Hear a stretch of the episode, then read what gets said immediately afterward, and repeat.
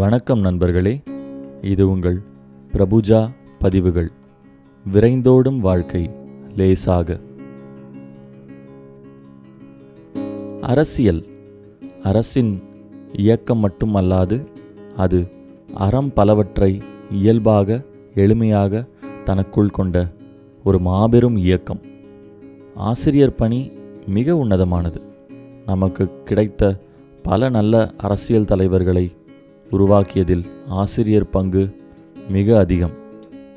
அத்தகைய ஒரு உன்னதமான ஆசிரியர் பணியில் இயங்கிக் கொண்டு தன் அரசியல் இயங்குதலையும் இளம் வயதிலேயே தொடங்கியுள்ளார் திரு சங்கர் கணேஷ். சிறு வயதிற்கும் நடுவயதிற்கும் மையம் இளம் வயது என்று கொள்ளலாம். நம் சுய விருப்பு வெறுப்புகளுக்கும் பொது விருப்பு வெறுப்புகளுக்கும் மையம் ஒரு அரசியல் என்று கொள்ளலாம். மையம் என்னும் அரசியல் பாதையில் இளைஞரணி பிரிவில் இயல்பாக மிகவும் சுறுசுறுப்பாக இயங்கிக் கொண்டிருந்தவர் திரு சங்கர் கணேஷ்.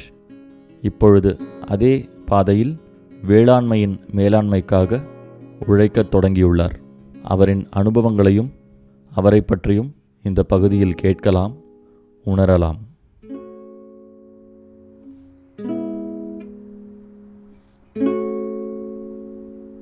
வணக்கம் சங்கர் கணேஷ், பிரபுஜா பதிவுகளுக்கு உங்களை வரவேற்கிறேன். உங்களை பற்றி கொஞ்சம் சொல்லுங்கள். வணக்கம் மற்றும் நன்றிகள் பிரபு. என் பேர் சங்கர் கணேஷ். நான் வந்து மக்கள் நீதி மய்யம் கட்சியில் வந்துட்டு விவசாய அணிக்கு கோஆர்டினேட்டராக இருக்கிறேன். இதுக்கு முன்னாடி வந்து மக்கள் நீதி மய்யம் கட்சியில் வந்துட்டு இளைஞர் அணியில் பொறுப்பெடுத்து அதில் கொஞ்சம் பணிகளை செஞ்சு கொண்டிருந்தேன். இந்த கட்சியில் நான் சொல்கிறத விட இது வந்து ஒரு சமுதாய சீர்திருத்தமாக தான் நான் பார்க்குறேன்.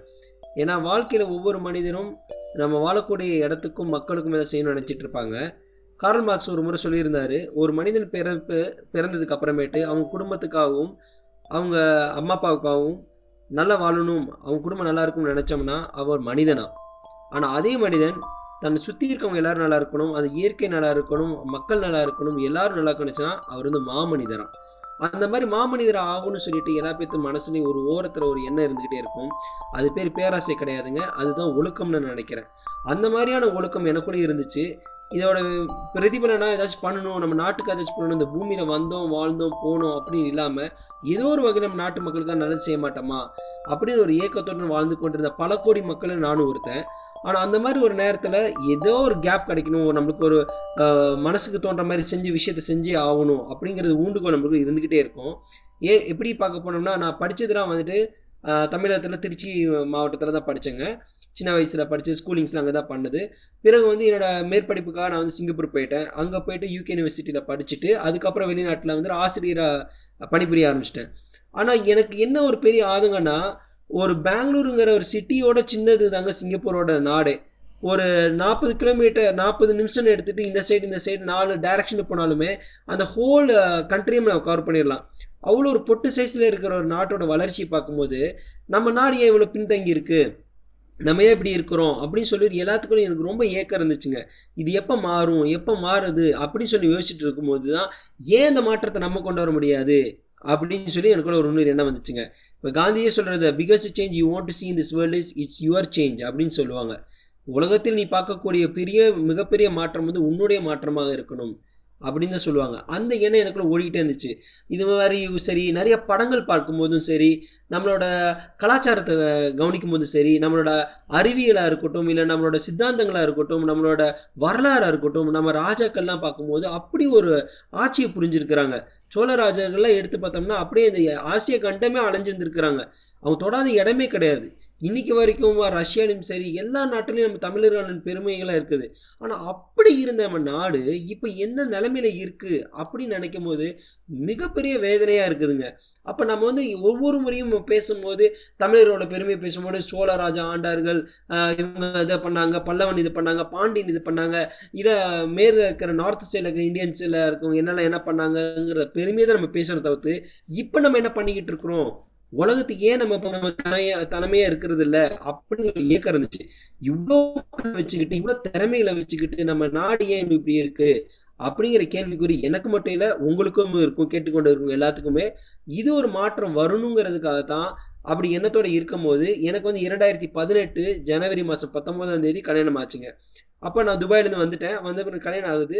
எனக்கு கல்யாணம் ஆனதுக்கப்புறம் நான் மறுபடியும் வெளிநாட்டுக்கு போகலாம் அப்படிங்கிற ஒரு எண்ணத்தோடு தான் என் வாழ்க்கையில் இருந்தேன். ஆனால் அந்த எனக்கு கல்யாணம் ஆன அடுத்த மாதம் வந்து பிப்ரவரி மாதம் இருபத்தி ஒன்றாம் தேதி இரண்டாயிரத்தி பதினெட்டு வந்து நான் என்னை லைஃப்பில் வந்து ஒரு மனிதரை வந்து ஒரு நடிகரை மட்டும் பார்க்காம எனக்கு ஒரு ஆசிரியராக நான் இருந்த போதும் கூட நான் ஒருத்தர் மென்டாராக நானாக எடுத்துக்கிட்டேன். A man with eagle's eye அப்படின்னு சொல்கிற மாதிரி எடுத்த ஒரு நபர் வந்து டாக்டர் கமலஹாசனுங்க. உலக நாயகன் செவாலியர் டாக்டர் கமலஹாசன் அவர் தான் வந்து என் ஸ்டூடெண்ட்ஸ்க்குமே ஒரு கிரேட்டஸ்ட் இன்ஸ்பிரேஷனாக நிறைய விஷயத்துக்கு சொல்லியிருக்கிறேன். பன்முக திறமைசாலி அப்படிங்கிற விஷயத்துக்குலாம் அவர் வந்து எடுத்துக்காட்டாக எடுத்து சொல்லியிருக்கிறேன். ஒரு பாடப்படிப்பில் வந்து ஸ்கூல் முழுசு முழுமையாக முடிக்காதவர் கூட, ஆனால் அவர் போகாத யூனிவர்சிட்டி கிடையாது, அவர் பேசாத முக்கியமான இடங்கள் கிடையாது. ஹார்வர்ட் யூனிவர்சிட்டியில் பேசியிருக்கிறாரு, நிறையா முக்கியமான இடத்துல அவர் பேசியிருக்கிறாரு, கூகுள் நிறுவனத்தில் பேசியிருக்கிறாரு. நம்மலாம் அங்கெல்லாம் என் நம்மளுக்கு என்ட்ரி கிடைக்குமா அப்படின்னு நினைக்கக்கூடிய இடத்துலலாம் அவர் போய் பேசிட்டு வந்திருக்காரு. இதுக்கு காரணம் என்னென்னா, கல்வி என்பது பள்ளிக்கூடத்தில் சொல்லிக் கொடுத்த மட்டும் கிடையாதுங்க. நம்ம தேடி தேடி அலைஞ்சதுனால தான் அவர்னால நம்மளை விட அதிகமான நாலேஜ் அவர் கிடைச்சிருக்கு. அதனால அவர் வந்து இந்த அளவுக்கு போய் நிறைய படிச்சிருக்கிறனால என்னை வந்து அவரோட பர்மிஷன் இல்லாமலேயே அவரை நான் என்னோட குருவா ஏத்துக்கிட்டேன். என் குருக்கு மேலே நான் சொல்லுவேன், அவரை வந்து ஒரு அஸ் அ ஃபேனாக எல்லா பேர் மாதிரி பல கோடி மக்களோட ஒரு ஃபேனாக பார்க்காம I am admirer of Kamal Haasan அப்படின்னு தான் நான் சொல்லுவேன். என் வெளிநாட்டில் இருக்கக்கூடிய என் ஸ்டூடெண்ட்ஸ் கிட்ட போய் கேட்டு கேட்டால் கூட உங்கள் சாருக்கு ரொம்ப பிடிச்ச நடிகர் யார், பிடிச்ச மனிதர் யாருன்னு கேட்டால் அவங்க டெஃபினெட்டாக அதில் வந்து கமலஹாசனை சொல்லுவாங்க. அந்தளவுக்கு அவரை நான் நேசிக்கிறேன். ஸோ அப்படிப்பட்ட ஒரு நபர் வந்து ஒரு கட்சின்னு சொல்லி ஆரம்பிக்கும் போது இதை விட ஒரு பெட்டர் பிளாட்ஃபார்ம் யாருக்காச்சும் கிடைக்குமா? ஒரு மனுஷன் நேர்மையாக இருக்கிறாரு, அவர் இருக்கிற தொழிலை வந்து அவ்வளோ நியாயமாக இருக்கிறாரு, யாருக்காகவும் விட்டு கொடுக்கறது கிடையாது. தனக்கு எது சரின்னு படுதோ, எது நியாயம்னு படுதோ, அது லேட்டாக மக்கள் புரிஞ்சுக்கிட்டாலும் பரவாயில்ல, அது எடுத்து செஞ்சு மக்களுக்கு புது விஷயம் கொடுக்க நினைக்கிறாரு. இப்படிப்பட்ட ஒரு நபர் நம்மளுக்கு கிடைக்கணுங்கிறதுக்காக தான் இத்தனை நாள் எல்லா மக்கள் காத்துட்டு இருந்தாங்க. ஸோ அவர்கிட்ட அவருடன் நம்ம பயணிக்க போகிறோம் அப்படின்னு நினைக்கும் போது இதை விட ஒரு பாகியம் பாகியம் வேறு யாருக்கும் கிடைக்காது. ஏன்னா நம்மளுக்கு சேகுவாரா கூட சொல்லியிருப்பாரு, உலகத்தில் எந்த ஒரு மூலையில் இருந்தாலும் நீ வந்து ஒரு மக்களின் இனத்திற்காகவும் அவங்களோட போராட்டத்திற்காகவும் போராடினா நீயும் நானும் சகோதரரேன்னு சொல்லியிருந்தாங்க. அந்த மாதிரி தான் பார்த்தேன். எனக்கு வந்து தமிழகத்தில் நானும் என் தமிழகத்தை முன்னேற்றி வரணும்னு நினச்சேன். அதே எண்ணம் வந்து அவர் கமலஹாசன் இருந்துச்சு. எங்கள் ரெண்டு பேர்த்துக்கும் வேவ்லெத் கரண்ட்டாக இருந்துச்சு. எங்களை மாதிரி பல கோடி மக்களுக்கு இருக்குது. அவங்க எல்லாரும் ஒன்றிணைச்சு மக்கள் நீதி மேலும் ஒரு கட்சி மூலயமா நம்ம தமிழகத்தின் இனிமேல் வரக்கூடிய மக்களுக்கும் சரி, இனிமேல் வர சமுதாய மக்களுக்காகவும் எல்லாத்துக்காகவும் நல்லது நடக்கணுங்கிறதுக்காக இந்த மக்கள் நீதி மையத்து கட்சியோட இணைந்து நான் பயணிச்சுக்கிட்டு இருக்கிறேங்க. என்னை பொறுத்த மட்டும் இதை நான் கட்சின்னு கூட பார்க்க முடியாதுங்க. இது வந்து ஒரு சமுதாய சீர்திருத்தம்னு சொல்லலாம். ஒரு ஊரில் வந்து இடதுபுறம் வலதுபுறம் ஒரு பிரச்சனை நடந்துட்டு இருக்கும்போது யார்கிட்ட தான் நம்ம போய் குரல் கொடுத்து நம்மளுக்கு யார் நம்மளுக்கு குரல் கொடுப்பா அப்படின்னு மக்கள் ஏங்கிக்கிட்டு இருக்கிற நேரத்தில் நடுவுலேருந்து ஒரு கை ஏந்தி வந்து நான் உங்களுக்காக இருக்கேன் அப்படின்னு வருது பார்த்தீங்களா, அதுதான் ரெவல்யூஷன். அந்த மாதிரி வந்து ஒரு ரெவல்யூஷனாக தான் நான் வந்து டாக்டர் கமலஹாசனை பார்க்குறேன், இந்த மக்கள் நீதி மையத்தையும் பார்க்குறேன். அன்றைக்கி வந்து மகாத்மா காந்தியை வந்து அந்த ட்ரெயின்லேருந்து தள்ளி விடாமல் இருந்ததுன்னா அவருக்கு அந்த எண்ணம் வந்திருக்குமோ வந்திருக்காதோ. அது மாதிரி தான் இன்றைக்கி எல்லாருமே அவமானப்பட்டுட்டோம். இனிவரை ம மக்களும் வந்து அவமானத்தை படக்கூடாது, இனிவரை மக்கள் நல்லா வாழணும்னு நினச்சி தான் அவர் ஆரம்பிச்சிருக்கிறாரு. அதனுடன் என்னோடய பயணமும் தொடர்ந்துச்சுங்க. இது வரைக்கும் நான் அவரோட நல்லா பயணிச்சிட்டு இருக்கிறேன். இப்போ வந்து நான் அன்அஃபிஷியலாக வந்து நான் இன்னும் அதிகாரப்பூர்வமாக நான் அனு அறிவிக்கப்படலை. ஆனால் இருந்த போதிலும் என்னோடய மனசுக்கு பிடிச்சதுங்கிறனால நான் நேர்மையாக உழைச்சிட்டு இருக்கனால என்னால் கம்யூனிகேட் பண்ண முடியும் எல்லாத்தாலையும் அப்படிங்கிறது காரணத்தினால நான் வந்து விவசாயம் இன்னைக்கு வந்து கோஆர்டினேஷன் பண்ணிகிட்ருக்கிறேன். கோஆர்டினேஷன் என்பது ஒருங்கிணைப்பு. எத்தனை பேரை போடுறது, மண்டலத்துக்கு போகிறதாகட்டும், மாவட்டத்துக்கு போடுறதா இருக்கட்டும், அந்த பொறுப்பில் வரவங்களுக்கு என்னெல்லாம் இருக்கணும் அப்படிங்கிறத செக் பண்ணுறதா இருக்கட்டும், அதை வந்து நான் செஞ்சுக்கிட்டு இருக்கிறேங்க. டாக்டர் மயில்சாமி அவர் வந்து இயற்கை வேளாண் விஞ்ஞானிங்க. அவர் தான் மக்கள் நீதி மையம் கட்சியோட விவசாய அணியோட செயலாளராக இருக்கிற மாநில விவசாய அணி செயலாளராக இருக்கிற அவரோட என்னோட பயணங்கள் தொடர்ந்து போயிட்டு இருக்குது. ஆனால் நோக்கம் எல்லாத்துக்குமே கொண்டு போய் சேர்றது நல்லது ஒரு தமிழகத்தை உண்டாக்க வேண்டும் என்பதோட போயிட்டு இருக்குங்க. இதுதான் என்னோட ஒரு சின்ன ஒரு அறிமுகம். அருமை அருமை சங்கர், ரொம்ப விலாவரியாக ரொம்ப தெளிவாக சொன்னீங்க. ஸோ வந்து அவரே வந்து நம்ம ரொம்ப எல்லாருக்குமே பிடிச்ச ஒரு மனிதர் தான். திறமையாக இருக்கட்டும், அவரோட அரசியலாக இருக்கட்டும், அவரோட தொலைநோக்கு பார்வையாக இருக்கட்டும், எல்லாருக்குமே அது வியப்பை தரக்கூடிய ஒரு விஷயந்தான். அவருமே வந்து எல்லாரும் மாதிரி இல்லாமல் ஒரு ரசிகர் மன்றம் இல்லாமல் நற்பணி மன்றம்னு அவர் தான் முதல் முறை அதை வச்சு ரொம்ப சக்ஸஸ்ஃபுல்லாக ரொம்ப வருஷங்களாக பண்ணிகிட்டு இருந்தார்.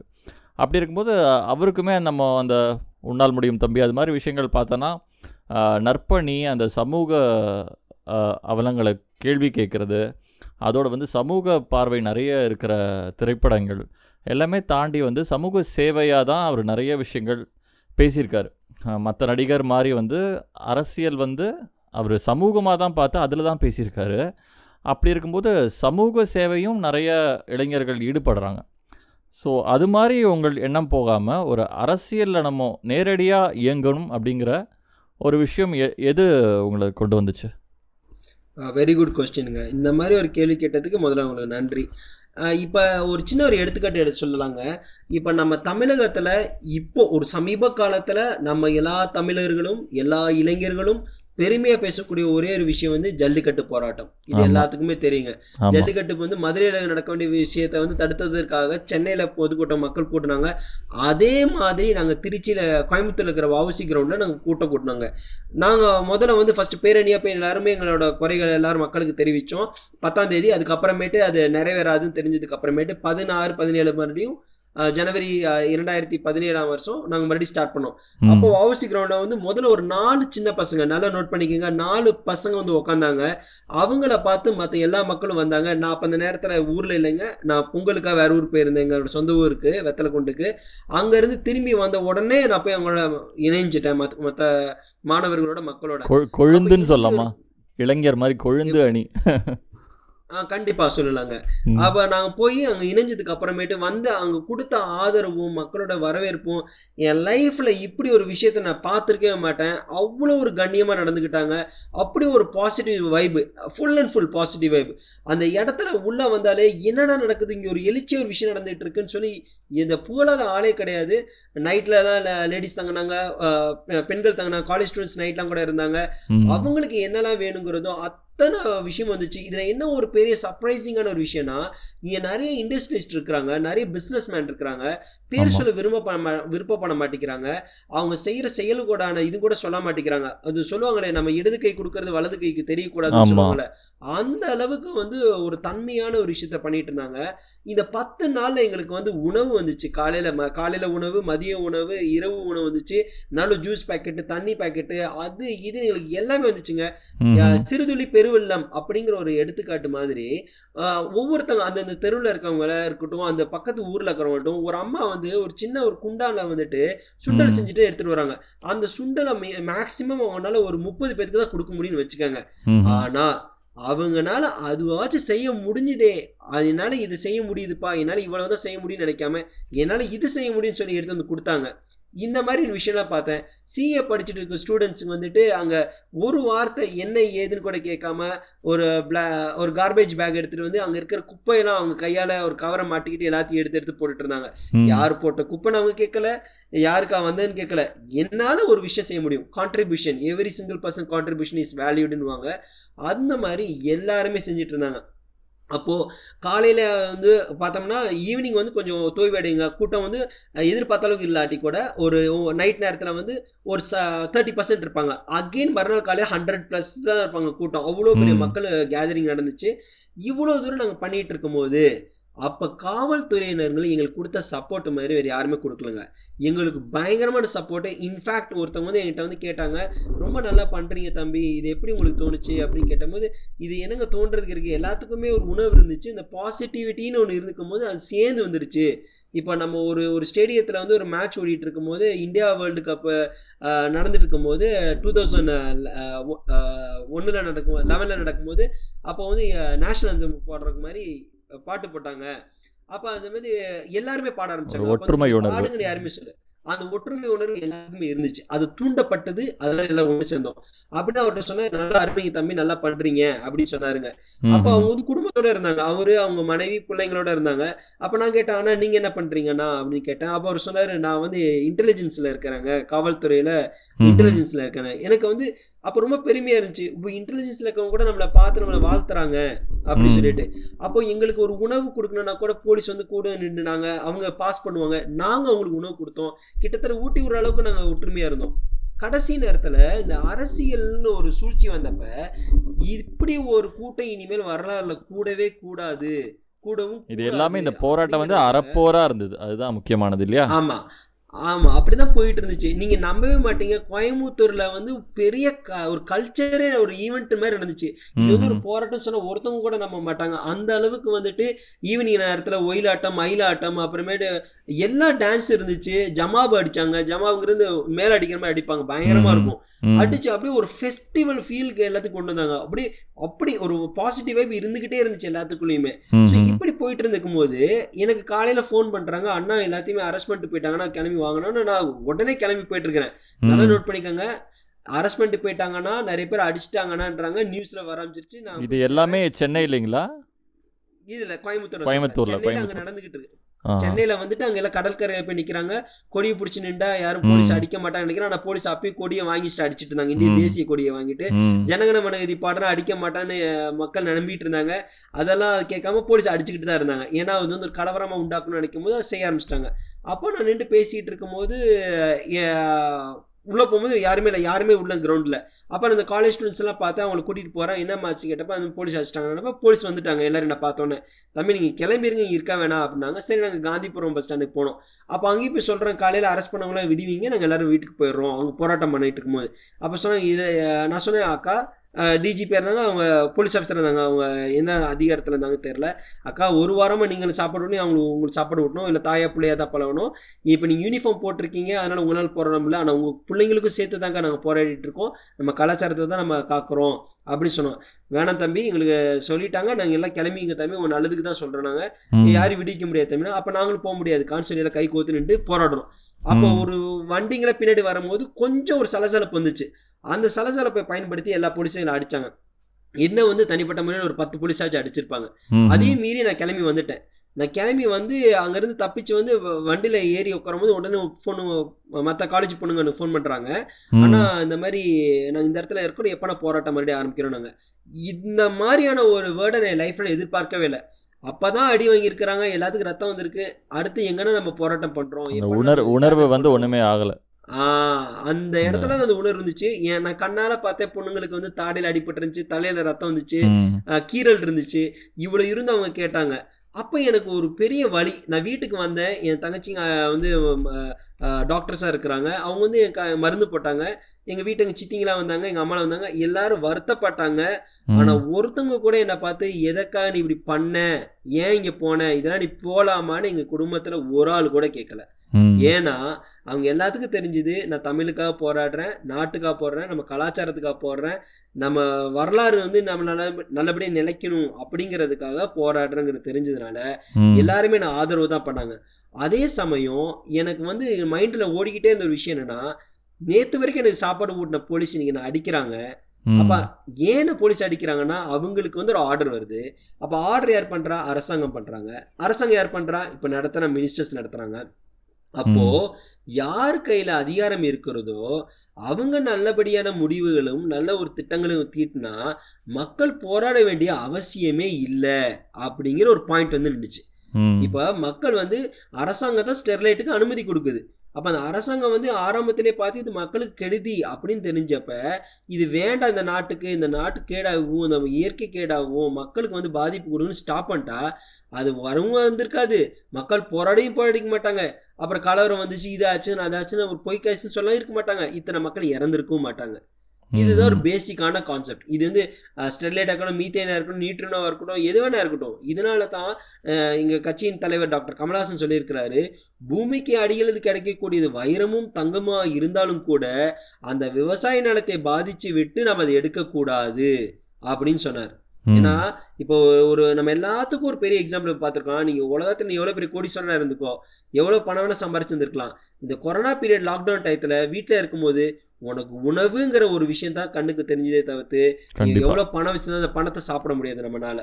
ஸோ கண்டிப்பா அந்த ஒரு உணர்வு இருந்தப்போ தான் சரி, மாற்றம் வந்து தலைமையிலேருந்து நடக்கணும், மேலே இருக்க டிசிஷன் அத்தாரிட்டி வந்து கரெக்டாக இருந்தால் அடுத்தடுத்து வரவங்க எல்லாருமே நல்லதா இருப்பாங்க.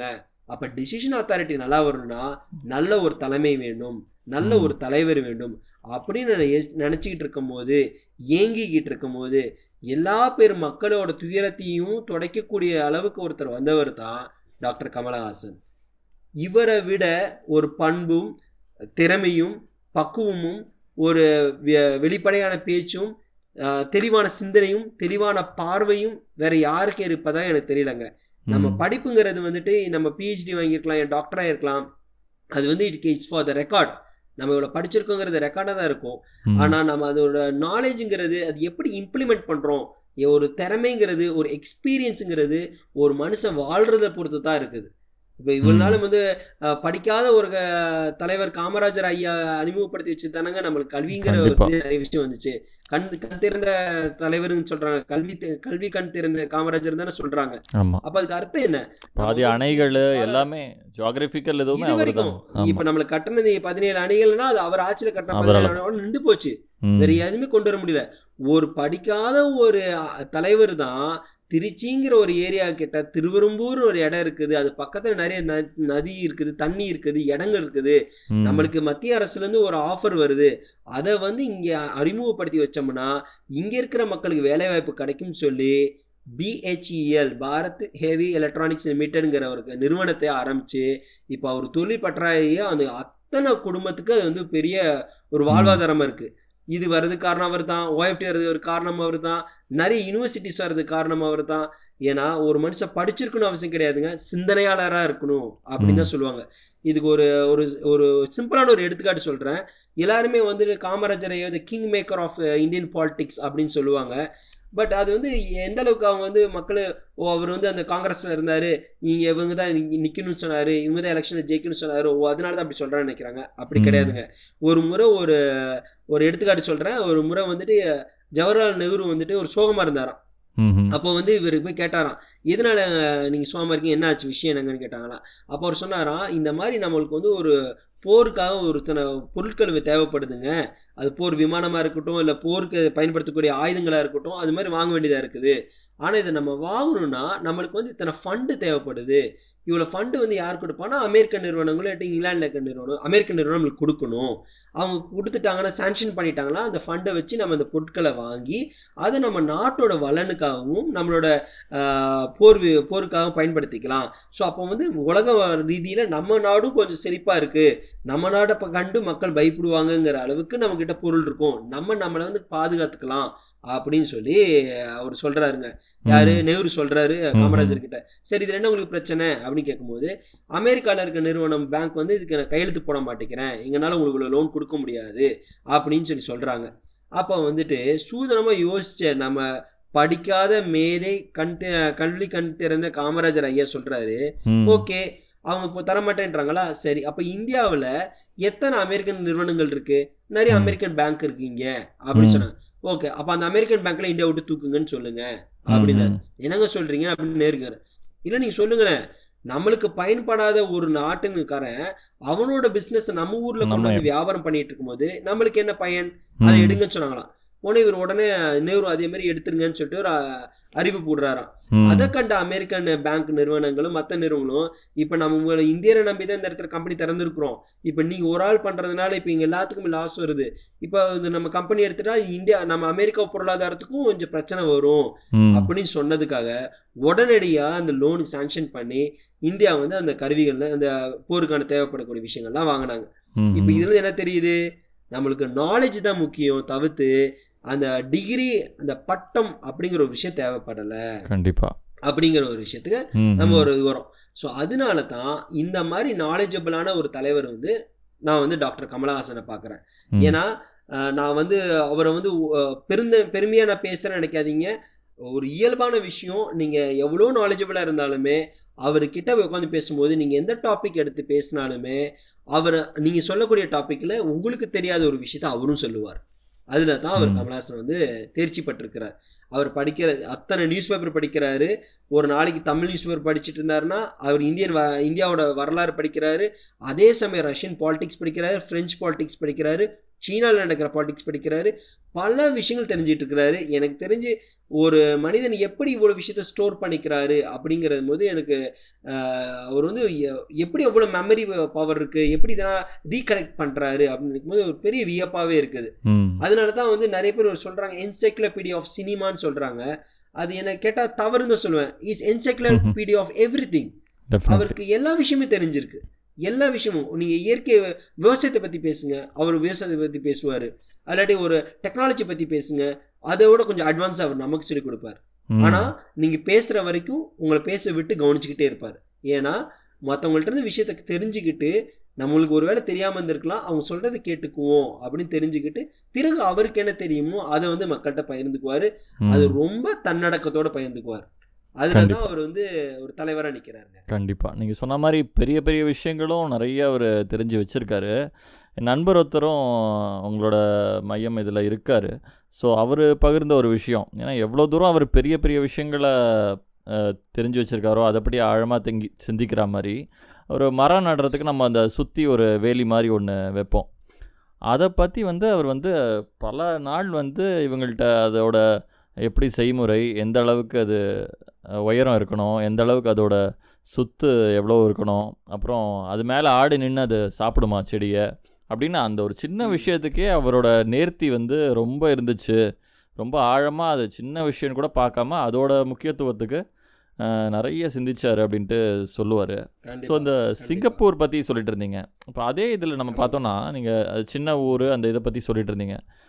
அதனால கூட அவங்களுக்கு வந்து இன்னும் நல்ல முறையில் பண்ண முடியல இல்லையா? ஏன்னா இந்தியா மாதிரி ஒரு வாஸ்ட்டாக ரொம்ப மிக பரவ பரவல்லையும் சரி, பாப்புலேஷன் ஜனத்தொகையிலையும் சரி, ரொம்ப பெரிய ஒரு நாட்டுக்கு வந்து பண்ணும்போது இயற்கையாகவே அது கொஞ்சம் கடினமாக தானே இருக்க போகுது. அதனால கூட அவங்களுக்கு கொஞ்சம் அதை எப்படி பார்க்குறீங்க? பிரபுஜா பதிவுகள். விரைந்தோடும் வாழ்க்கை லேசாக.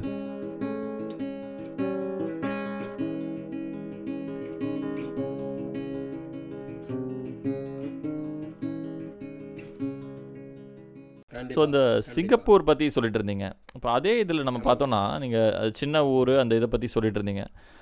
அதனால கூட அவங்களுக்கு வந்து இன்னும் நல்ல முறையில் பண்ண முடியல இல்லையா? ஏன்னா இந்தியா மாதிரி ஒரு வாஸ்ட்டாக ரொம்ப மிக பரவ பரவல்லையும் சரி, பாப்புலேஷன் ஜனத்தொகையிலையும் சரி, ரொம்ப பெரிய ஒரு நாட்டுக்கு வந்து பண்ணும்போது இயற்கையாகவே அது கொஞ்சம் கடினமாக தானே இருக்க போகுது. அதனால கூட அவங்களுக்கு கொஞ்சம் அதை எப்படி பார்க்குறீங்க? ஓகே, வெரி குட் கொஸ்டினுங்க. இப்போ சிங்கப்பூர்னு சொல்லும் போது உங்களுக்கு நாடு சின்னதாக இருந்துச்சு. அப்போ ஒரு சின்னதாக இருக்கிற விஷயத்த சரிப்படுத்த முடியும், கரெக்டு தானே? ஆமாம், கொஞ்சம் எளிமையாக இருக்கும் இல்லையா கம்பேர் பண்ணும்போது. ஓகே ஓகே, அப்போ சின்னதாக இருக்கும்போது சரிப்படுத்த முடியும். ஓகே, இப்போ தமிழ்நாட்டையே நம்ம சின்ன சின்னதாக பிரிச்சுவோம். தமிழ்நாட்டையே இத்தனை மாநிலங்கள் இத்தனை மாவட்டங்கள் இருக்கு, கரெக்டுங்களா? அப்போ அந்த ஒவ்வொரு மினிஸ்டரும் நினைச்சோம்னா அந்தந்த மாவட்டத்தை சரிப்படுத்த முடியல. கண்டிப்பா உங்களுக்கு ஃபண்டு கொடுக்கலையா, ஃபண்டு கொடுக்குறாங்க. கிராம சபைன்னு ஒரு விஷயத்த இவ்வளவு நேரம் மூடி வச்சிருந்ததே கமலஹாசன், டாக்டர் கமலஹாசன் தான் வெளியிலே கொண்டு வந்தாரு. கரெக்ட். அது எதுக்காக கொண்டு வந்தாரு? ஏன்னா கிராம சபையில ஆண்டுக்கு நாலு வருஷத்துக்கு ஒரு தடவை வந்து பாத்தீங்கன்னா இவ்வளவு ஃபண்டு கொடுக்குறாங்க. நாலு கிராமத்துக்கு சேர்த்து வந்துட்டு கிட்டத்தட்ட நாலரை கோடி கொடுக்குறாங்க பர் இயர், ஒவ்வொரு வருஷமும் கொடுக்குறாங்க. எல்லா கிராமத்திலும் இதை பயன்படுத்துறாங்களா இல்ல மக்களுக்கு இத்தனை நாலரை கோடி ரூபாய் வருதுங்கிற விஷயம் கூட உங்களுக்கு தெரியவே தெரியாது. ஸோ இதெல்லாம் மூடி மறைக்கப்படுது. எல்லாமே மாநகரத்தை நோக்கி தான் இருக்கிற மாதிரி ஒரு பிம்பம் இருக்கு. கண்டிப்பா இது நான் வந்து ஒரு எடுத்துக்காட்டுக்கு வந்து ஒரு படத்தை வந்து சொல்லணும்னு நினைக்கிறேங்க. நம்ம நடிகர் விஜய் விஜய் நடித்த படம் பார்த்தீங்கன்னா கத்தி படம் வந்துருக்குங்க. அதில் வந்து சொல்லுவாங்க அந்த ஏரியில் தண்ணி வர வந்து பிளாக் பண்ணுறதுன்னு சொல்லுவாங்க. அப்போ அதுக்கு முன்னாடி கேட்பாங்க இந்த ஊரில் தன்னூத்து கிராமத்தில் இப்படி பிரச்சனை நடந்துட்டு இருக்கு அப்படின்னு சொல்லும் போது அந்த ஊர் மக்களை மாநகரத்தில் இருக்கிறவங்க சென்னையில் இருக்கிறவங்கன்னு சொல்லுவாங்க, எப்போ அது கிராமத்தில் இருக்கிற பிரச்சனை எதுக்குப்பா இதோட லிங்க் பண்ணுறீங்க, இது காஸ்மோபாலிட்டன் இது மெட்ரோபாலிட்டன் சிட்டி அப்படின்னு சொல்லுவாங்க. ஸோ அது இது லிங்க் பண்ணாதீங்க, அது வேறு இது வேறு, நீங்கள் அங்கே இருக்கிற பிரச்சனையை அங்கேயே சால்வ் பண்ணிக்கோங்க அப்படின்னு சொல்லுவாங்க. ஆனால் அடித்தளம் பார்த்தோம்னா உணவு தான் நம்ம எல்லாத்துக்குமே. கண்டிப்பா base the backbone of India is agriculture. உண்மையை சொல்றேன், நான் வந்து மால்தீவ்ஸ் நாட்டில் ஒர்க் பண்ணியிருக்கிறேங்க. மால்தீவ்ஸ்ல வந்து பார்த்தீங்கன்னா நம்ம ஊர் மாதிரி விவசாயம் பண்ண முடியாது, நம்ம ஊரில் கிடைக்கிற மாதிரி காய்கறி கிடையாது. இதுக்கெல்லாம் காரணம் என்ன பார்த்தோம்னா அங்கே இருக்கிற மண் வந்து வெள்ளை கலர்ல இருக்கும். மண் மண் வந்து சிவப்பா இருக்கணும், செம்மண். அந்த செம்மண் இருந்தா மட்டுமே தான் காய்கறியா இருக்கட்டும் இல்ல தாவரங்களா இருக்கட்டும் அது வளரும். இது எதனால இப்படி நடக்குதுன்னு பார்த்தோம்னா இது வந்து ஆய்வு பண்ணி பார்க்கும்போது மால்தீவ்ஸ்க்கு நிறைய டூரிஸ்ட் வர ஆரம்பிச்சாங்க. அப்போ மால்தீவ்ஸ்ல வந்து ஒரு பறவை இருந்துச்சு. அந்த பறவையோட தன்மை என்னன்னா அது சாப்பிட்ற காய்கறி இதெல்லாம் சாப்பிட்டுட்டு அது போற டாய்லெட்டா இருக்கட்டும் அது வந்து வேற கழிவுகள் அது வந்து பூமிக்கு வந்து ஃபெர்மெண்டேஷன் ஆகிறதுக்கு ஒரு நல்ல பயன்பாடுக்கு இருந்துருச்சு. அது போய் பூமியில தங்குறனால பூமி வந்து வளர்ச்சி அடைகிறதுக்கான எல்லா வகையான இதுவும் கிடைச்சிது. அது தெரியாத அந்த டூரிஸ்ட்டுகளும் அந்த அவங்க அந்த ஊரில் இருக்கிற மக்கள் என்ன பண்ணிட்டாங்கன்னா அந்த பறவையை பிடிச்சி பிடிச்சி சாப்பிட்டுட்டாங்க, அல்ல அது எது கொண்டுட்டாங்க, அதை கொண்டு போயிட்டாங்களோ எதுவும் பண்ணிட்டாங்க. ஸோ அதனால அந்த ஊரே மாறி போயிடுச்சு.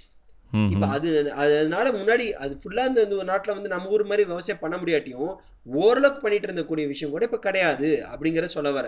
சோ எனக்கு தெரிஞ்சு இப்ப டிராபிக்கல் டெம்பரேட் இந்த மாதிரி நிறைய கிளைமேட் கண்டிஷன்ஸ் இருக்குங்க. நம்ம ஜியோகிராபிக்கலா பார்க்க போகும்போது இந்த எல்லா கிளைமேட்டிக் கண்டிஷன் இருக்கக்கூடிய ஒரே நாடு வந்து இந்தியா தான்.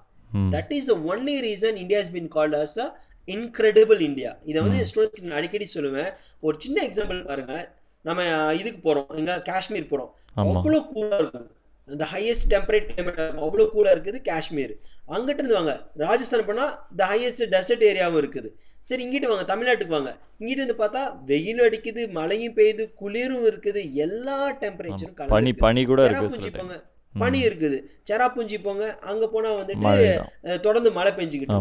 ஸோ ஒரு நாட்டுல எல்லா வகையான கிளைமேட்டிக் கண்டிஷன் இருக்கக்கூடியது தன்மை உள்ள நாடு நம்ம நாடு தான். ஸோ அப்படிப்பட்ட நம்ம நாட்டை நம்ம எப்படி பயன்படுத்தணும்? ஸோ இந்த கிராம சபை மூலியமா தான் மக்களுக்கு வந்து எல்லா விஷயத்தையும் கொண்டு போய் சேர்த்து உங்களுக்கு உரிமையான விஷயம் இதை நீங்க கேட்டு வாங்கிக்கங்க அப்படின்னு சொல்லி சொல்றாங்க. எல்லா கிராமத்திலும் இந்த நாலரை கோடி பயன்படுத்தி இருந்தோம்னா நாலு கிராமத்துக்கு எவ்வளவு யூஸ் யூஸ்ஃபுல்லா இருக்கும். இப்போ நம்ம ஸ்ட்ரீட் லைட் வைக்கிறதா இருக்கட்டும், ஒரு டாய்லெட் ஃபெசிலிட்டியாக இருக்கும், ரோட் ஃபெசிலிட்டியாக இருக்கட்டும், எவ்வளோ டெவலப் பண்ணியிருக்கலாமே. கண்டிப்பாக. சரி, நீங்கள் அது அதே விட்டுருங்க. நீங்கள் வந்து அந்த நாடு நம்ம நாடு வந்து பெருசாக இருக்குது, ஸோ அதனால நம்ம நாட்டை பண்ண முடியாதுன்னு சொல்கிறாங்க. உலகத்திலேயே த பிகஸ்ட் லேண்ட் ஏரியா அப்படின்னு பார்க்கும்போது ஆசியா ஆசியா கண்டம் தாங்க வரும். சரிங்களா? ஆசியா கண்டம்னா ஒரு டிஃப்ரெண்ட் காண்டினென்ட், ஏஷியன் காண்டினென்ட் தான் அது பிகஸ்ட் லார்ஜஸ்ட் ஏரியா வந்து கவர் பண்ணுது. அதில் பிகஸ்ட்டாக வரும்போது ரஷ்யா வரும். நீங்களே சொல்லுங்கள், ரஷ்யா டெவலப் ஆகாமல் இருக்கா? ரஷ்யால இது குறைகள் இருக்கா? நம்மள மாதிரி இருக்கா? ரோடு அங்க எவ்வளவு டெவலப்டா இருக்கு. ஓகே, அது உங்களுக்கு வேணாம். நீங்க ஒரு பாயிண்ட் சொல்லலாம், ரஷ்யால வந்து மக்கள் கம்மியா இருக்கிறாங்க அதனால ரஷ்யா அப்படி இருக்குன்னு சொல்லலாம். சைனாவை எடுத்துக்கோங்க. நம்ம வந்து பல மக்களோட பெரிய மிகப்பெரிய தவறு இதுதாங்க. நம்ம சைனா சைனான்னு சொல்லும் போதே வந்துட்டு சைனானாலே அவன் டூப்ளிகேட்டு, சைனானாலே மட்டமா இருக்கும், சைனால ப்ராடக்ட் நல்லா இருக்குது, அவன் வியாதி உண்டாக்குறவன், வியாதி கொடுக்குறவன், இப்படிங்கிற ஒரு பின்பந்தான் இருக்குது. உண்மையை சொல்லப்போனா நம்ம நாடு மாதிரி அவங்க ஊர்ல நம்மளோட மக்கள் தொகை ஜாஸ்தி, ஆனா அவனோட டெக்னாலஜியா இருக்கட்டும், அவனோட ஒழுக்கமா இருக்கட்டும், உழைப்பா இருக்கட்டும், நம்மளோட பல மடங்கு இருக்கு. கண்டிப்பா. அந்த பல மடங்கு இருக்கிறதுக்கு காரணம் என்னன்னா அவங்க எல்லாருமே அந்த நாட்டு மக்கள் வந்து எது முக்கியம், எது தேவை, எது தேவையில்லைன்னு பகுத்தறிந்து பார்க்கக்கூடிய தன்மை உள்ளவரா இருக்கிறாங்க. எதுவாக இருக்கட்டும் ஒரு லிமிட் இருக்கணும். இப்ப நம்ம ஊர்லயே டாஸ்மாக் இருக்கு, அந்த ஊர்லயே குடிக்கிறவங்க இருக்கிறாங்க. அந்த நம்ம ஊர்ல குடிச்சிட்டு அவங்க சம்பாதிக்கிறத ஆயிரம் ரூபான்னா அதுல எட்நூறு ரூபா குடிக்கிறான். ஆனா அந்த ஊர்ல இருக்கிறவன் ஆயிரம் ரூபாய்க்கு சம்பாரிச்சா இருநூறுவா குடிச்சிட்டு அதுல மீதி இருக்கிற அறுநூறுவா வீட்டுக்கு கொடுத்துட்டு மீதி இருக்கிற இருநூறுவா சேவிங்ஸ் வைக்கிறான். ஸோ இந்த மாதிரி சேவிங்ஸ் பண்ணி பண்ணி பண்ணி தான் அவன் டெவலப் ஆயிட்டு வரான். அவங்களுக்குள்ள ஒற்றுமை இருக்குது, எல்லாரும் சேர்ந்து உழைக்கிறாங்க. நம்ம வந்து சைனாக்காரனை பார்த்து கண்ணு இப்படி இறுகி இருக்கு அப்படி இப்படின்னு கேலி பண்ணிட்டு இருக்கிறோம். ஆனா உண்மையை பார்க்க போனா அவன் அங்கிருந்து நம்ம நாட்டை பார்த்து ரொம்ப சிரிச்சுக்கிட்டு இருப்பான். இத்தனை பேர் இருந்து கூட நான் கொடுக்குற பொருளை தானடா நீ பயன்படுத்திக்கிட்டு இருக்கிறீங்க, உங்களால உங்க பொருளை தயாரிச்சுக்க முடியலையே நம்மளை பார்த்து கேலி பண்றான். அது நம்மளுக்கு தெரியாது. எவ்வளோ the biggest support for China is Indian Indian customers. நம்ம தான் அதிகமா வாங்குறோம். எனக்கு தெரிஞ்ச நிறைய பேரோட கம்பெனிஸ்லயே the biggest equipment, the company the most important equipment it is made up of China. இப்ப நீங்க உங்க வீட்டிலேயே உட்காந்து பாருங்க, உங்க போன் நீங்க யூஸ் பண்ணி பாருங்க, நீங்க பேசிட்டு இருக்கிற போன் பாருங்க. Probably the phone will be made up in Japan or Kla. And the phone designed கூட வேற இடத்துல இருக்கும், ஆனா made in China தான் இருக்கும் முக்காவாசி. கண்டிப்பா ஒரு two or three parts வந்து சைனால ப்ரிப்பேர் பண்ணிருப்பான். ஏனா அவங்க கிட்ட அட்வான்ஸ்டு டெக்னாலஜி இருக்கு. நம்ம வந்து சைனாக்காரனை ஏமாத்தி நினைச்சிட்டு இருக்கோம். அங்க நேர்மையா இருக்கவங்க நிறைய பேர் இருக்கிறாங்க. நான் வந்து சிங்கப்பூர்ல படிக்கும்போது என்னோட நண்பர்கள் நிறைய பேர் சைனீஸா இருந்திருக்கிறாங்க. அவங்க அவ்வளவு நேர்மையா இருந்தாங்க. அவங்களுக்கு வந்து ஒரே ஒரு ப்ராப்ளம், அவங்களுக்கு இங்கிலீஷ் தெரியாது. ஆனா ஒரு விஷயம் சொல்லட்டுங்களா, அவங்களுக்கு இங்கிலீஷ் தெரியாதுங்கிறத அவங்க குறைய பார்க்கல, என்கிட்ட வந்து ஓப்பனா கேட்டாங்க, எனக்கு இங்கிலீஷ் சொல்லி தர முடியுமா அப்படின்னு கேட்டாங்க. நம்ம ஊர்ல எத்தனை பேர் இப்படி கேட்போம்? அந்த கத்துக்கிற ஆர்வம் இருக்கு. கண்டிப்பா எல்லாருமே டிரான்ஸ்லேட்டர் வச்சிருக்காங்க, கத்துக்கிறாங்க, தெரிஞ்சுக்கிறாங்க. அதுக்கப்புறம் நம்மளுக்கே ஒரு ஆப்ஷன் கொடுக்குறாங்க, இப்படி வாங்க இப்படி பண்ணுங்கன்றாங்க. எவ்வளவு இதுல இது ஆரோக்கியமான விஷயம். இதை விட்டுட்டு நம்ம வந்து சைனா வந்து அப்படி இருக்கு, சைனா வந்து இப்படி இருக்கு நம்மளே சொல்லிட்டு இருந்தோம்னா நம்ம நம்மள தாங்க ஏமாத்திட்டு இருக்கிறோம்.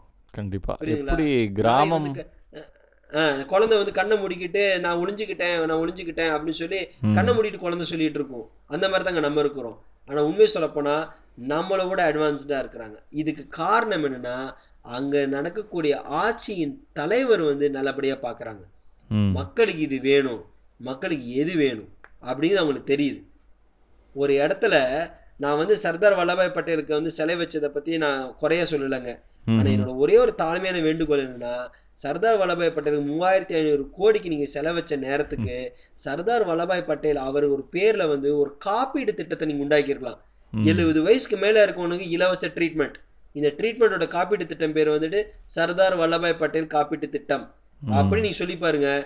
இந்தியாவில சர்தார் வல்லபாய் பட்டேல தெரியாதவங்களும் பெருமை பேசாதவங்களும் யாருமே இருக்க மாட்டாங்க கண்டிப்பா. ஏன்னா அந்த செலை வைக்கும் போது யாருப்பா சர்தார் வல்லபாய் பட்டேலுன்னு கேட்கற அளவுக்கு இருந்துச்சு நம்மளுடைய நாடு. ஆனா அப்படி ஒரு ஒரு பொருளை வச்சு அதுல இது லீக்கேஜ் வந்து அதுல கொண்டு வந்த ப்ராடக்ட் சைனால இருந்து கொண்டு வந்து அதுக்கு ஒரு பெரிய டெமான்ஸ்ட்ரேட் பண்ணி இது பண்ணி அது பண்ணி அப்ப லாக்டவுன் நேரத்துல மக்கள் வந்து அவ்வளவு தூரம் எத்தனை ஆயிரம் கிலோமீட்டர் நடந்து போய் இறந்தாங்க. அப்ப அவங்களுக்கு அந்த சிலையை பார்க்கும்போது சந்தோஷம் வந்துருக்கு நீங்க நினைக்கிறீங்களா, இல்ல அந்த சிலையை நினைச்சு போகணும் சந்தோஷம் தான் நினைக்கிறீங்களா? ஸோ இதெல்லாம் வந்து ஒரு ஒரு பேசிக்கான எல்லாத்துக்கான ஒரு வழி, இந்த வழி மாறணும். ஸோ ஒரு அரசாங்கம் பார்க்கணும் எனக்கு இது வேணுமா இது வேணுமான்னு பார்க்கணும். இதே காசு நீ சைனாக்காரன் போய் கொடுத்து பாருங்க, அவன் போட்டா பாருங்க கடலுக்குள்ள வேர்ல்டுல பிகஸ்ட் இந்த லார்ஜஸ்ட் பிரிட்ஜுன்னு லென்த்தியஸ்ட் பிரிட்ஜுன்னு அவ்வளோ பெரிய தூரத்துக்கு கடல்ல பிரிட்ஜ் கட்டியிருக்கான் சைனாக்காரன். அடிப்படையை பார்க்குறான் முதல்ல. ஆமா, அவனுக்கு கண்டு சுருங்கி இருக்குன்னு கேலி போயிட்டு இருந்தான், அவன் சிரிச்சுட்டு போயிட்டே இருப்பான். ஏன்னா கடைசியில் ஜெயிக்கிறவன் அவன் தான். கண்டிப்பா. இப்போ எப்படி நம்ம கிராமம் அவ்வளோ முக்கியமான விஷயமா சொல்கிறோமோ, நம்ம ஊரில் வந்து இளைஞர்களும் ஒரு மிகப்பெரிய பங்கு இல்லையா? கண்டிப்பாக அது மறு மறுக்கிறதுக்கே இல்லை. ஸோ அதோட ஸ்ட்ரென்த்து அண்ட் வீக்னஸ் எப்படி பார்க்குறீங்க? என்னை பொறுத்த மட்டுங்க, there is no something as called as weakness. நம்ம வந்து ஸ்வாட் அனாலிசிஸ் சொல்லுவாங்க, ஸ்ட்ரென்த் வீக்னஸ் ஆப்பர்ச்சுனிட்டி த்ரெட்ஸ் அப்படின்னு சொல்லுவாங்க. ஒரு ஒரு ஒரு விஷயமா இருக்கட்டும், ஒரு மாநிலமா இருக்கட்டும், ஒரு பொருளா இருக்கட்டும், ஒரு கம்பெனியா இருக்கட்டும், ஒரு நபரா இருக்கட்டும், அவங்களுக்கு ஸ்ட்ரென்த் இருக்கும், வீக்னஸ் இருக்கும், ஆப்பர்ச்சுனிட்டி இருக்கும், த்ரெட்ஸ் இருக்கும். ஸ்ட்ரென்த்னா அவங்களோட பாசிட்டிவ், அவங்களால என்னெல்லாம் பண்ண முடியும் அப்படிங்கிற விஷயம். வீக்னஸ்னா அவங்க எதெல்லாம் செய்யாம இருக்காங்களோ அது வீக்னஸ். ஆப்பர்ச்சுனிட்டினா இதெல்லாம் புது புதுமையான விஷயங்கள் அவங்க செஞ்சாங்கன்னா அவங்க இருக்கக்கூடிய விஷயத்த மென்மேலும் உயர்ந்து போகலாம் அப்படிங்கிறது ஆப்பர்ச்சுனிட்டி. த்ரெட்டுங்கிறது அவங்க வந்து மற்றவங்க கிட்ட இருந்து அவங்களுக்கு வரக்கூடிய பிரச்சனையை தவிர்த்து அவங்க கிட்ட இருந்து இருக்கக்கூடிய பிரச்சனையே கிடையாது. இதுதான் ஆக்சுவலான ரீசன். ஸோ நம்ம ஊர்ல வேர்ல்டுலேயே வச்சு பார்க்கும்போது த மோஸ்ட் பவர்ஃபுல் கண்ட்ரின்னு பார்த்தா இந்தியா தான். Because India is the maximum number of youngsters.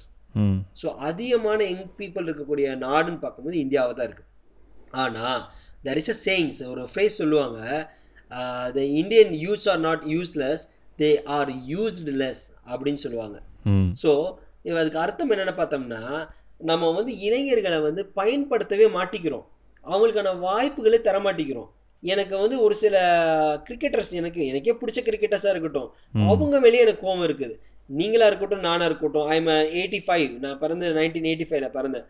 எனக்கு தெரியும் நான் வந்து நைன்டீன் எயிட்டி ஃபைவ்ல பிறந்தனால அந்த பீரியட் ஆஃப் டைமில் வந்து நம்ம எப்படிலாம் வாழ்ந்தோம், எப்படி காட்டுலேயும் மேட்டுலேயும் விளாண்டோம், எவ்வளோ ஜாலியாக இருந்தோம், எல்லா டைப் ஆஃப் கேம்ஸ் விளாண்டோம். ஒற்றுமை பாருங்க, நானும் எயிட்டி ஃபைவ் தான் பாருங்க.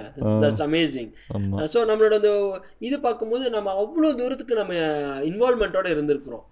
ஆனால் இப்போ நம்ம ஸ்டூடெண்ட்ஸுங்களை பார்த்தோம்னா every thing in telephone, every thing in the mobile, laptop அப்படின்னு வர்றது மட்டும் இல்லாமல் கிரிக்கெட் நம்ம வந்து வந்து one of the stupidest games சொல்லுவாங்க. ஏன்னா ஒருத்தன் பேட்டிங் பண்ண மற்றவங்க எல்லாம் வெயிட் பண்ணிட்டே இருக்கும் மாதிரி இருக்கும். ஆனால் ஃபுட்பால் எல்லாரும் ஓடிக்கிட்டே இருப்பான் அப்படி சொல்லுவாங்க.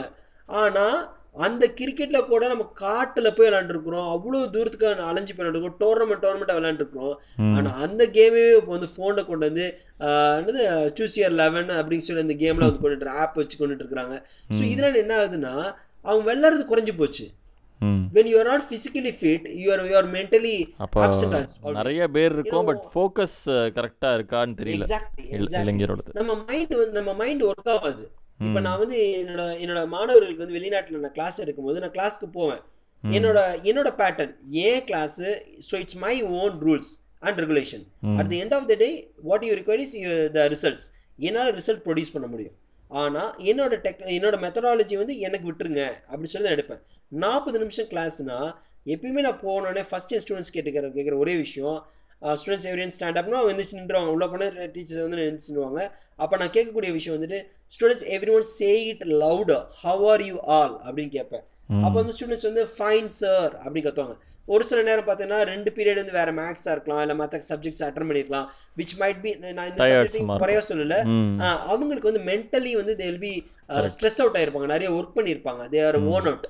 ஸோ அப்படி இருக்க சுச்சுவேஷனில் நான் வந்து கேட்பேன், அவங்க ஃபைன் சார் அப்படின்னு சொன்னோன்னே வாட் ஹேப்பன் அப்படின்னு கேட்கும்போது sir we have to do classes together அப்படின்னோடனே ஓகே ஃபைன் அப்படின்னு சொன்னோன்னே நான் யூஸ்வலாக என்ன பண்ணுவேன், என் கிளாஸில் வந்து forty minutes class thirty five minutes class எடுத்துகிட்டு என்ன ஸ்பெசிஃபிக் சப்ஜெக்ட் நீங்கள் இது பண்ணுவீங்களா? என்ன நான் எடுக்கிற வந்து travel and tourism, travel and tourism அந்த சப்ஜெக்ட் எடுத்துது. ஆமாம். ஸோ என் சப்ஜெக்ட் எடுத்து முடிச்சுட்டு அந்த லாஸ்ட் ஃபைவ் மினிட்ஸ் வந்து ஸ்டூடெண்ட்ஸ்க்கு என்டர்டைன்மெண்ட் கொடுப்பேன்.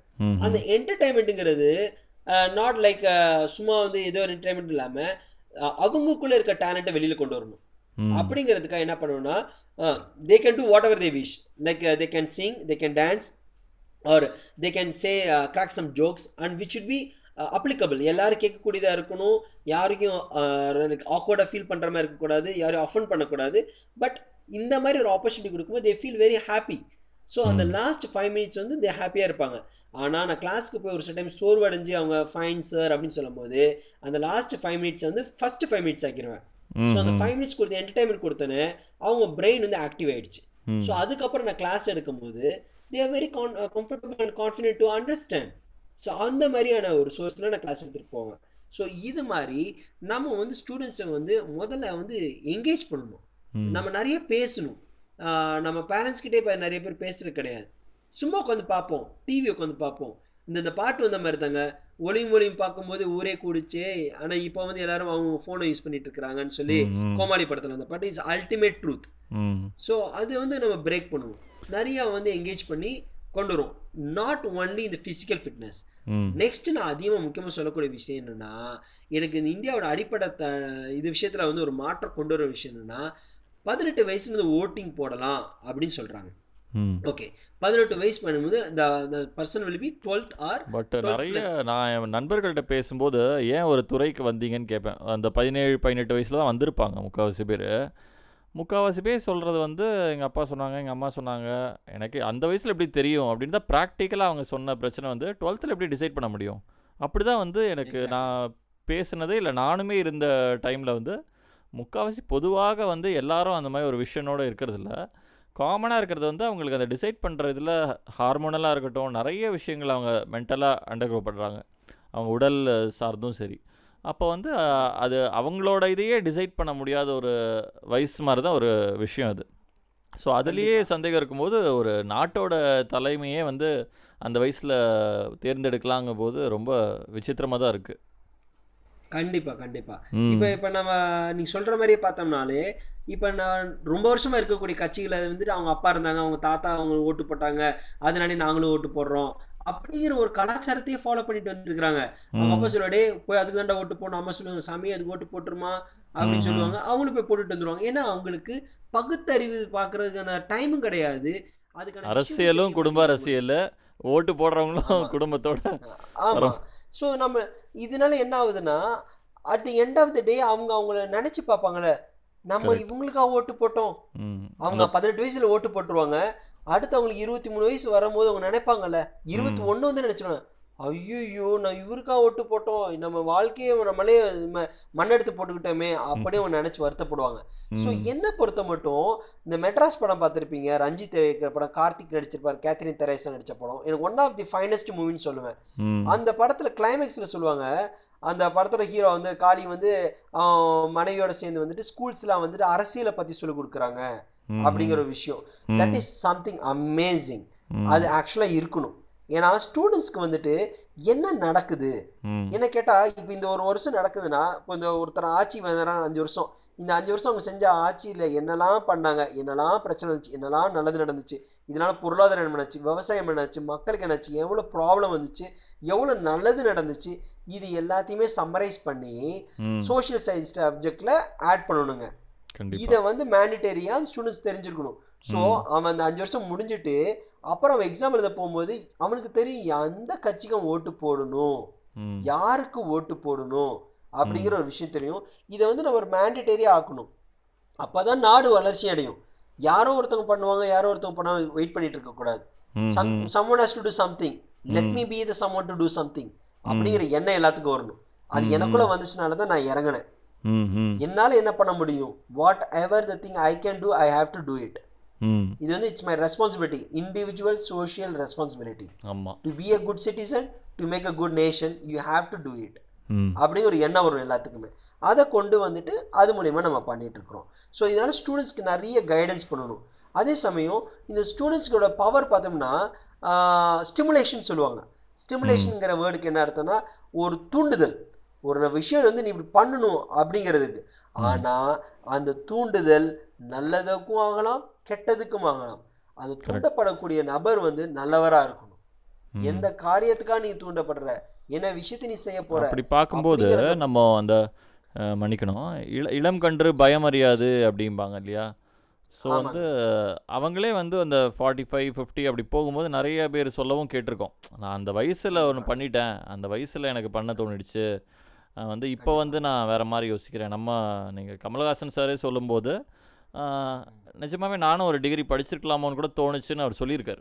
அதாவது முன்னாடியே நிறுத்தாமல் நானும் படிச்சிருக்கணும் அப்படிங்கிறது எனக்கு லேட்டாக தெரிஞ்சதுன்னு கூட சொல்லியிருக்காரு. அப்படிங்கும்போது அந்த அப்படியும் பார்க்குறாங்க இல்லையா. இப்போது ஒரு முதிர்ந்தவங்க முதிர்ந்தவங்கன்னு இல்லை, இப்போ மற்ற துறையில் எல்லாத்துலேயும் வந்து ஒரு வயசு இருக்குது, இந்த வயசோடு இந்த இது தொழில் பண்ண முடியாதுன்னா இருக்குது. அரசியல் தலைவர்கள் பொறுத்த வரைக்கும் நம்ம பொதுவாக அப்படி ஒன்று பார்க்குறதே இல்லை.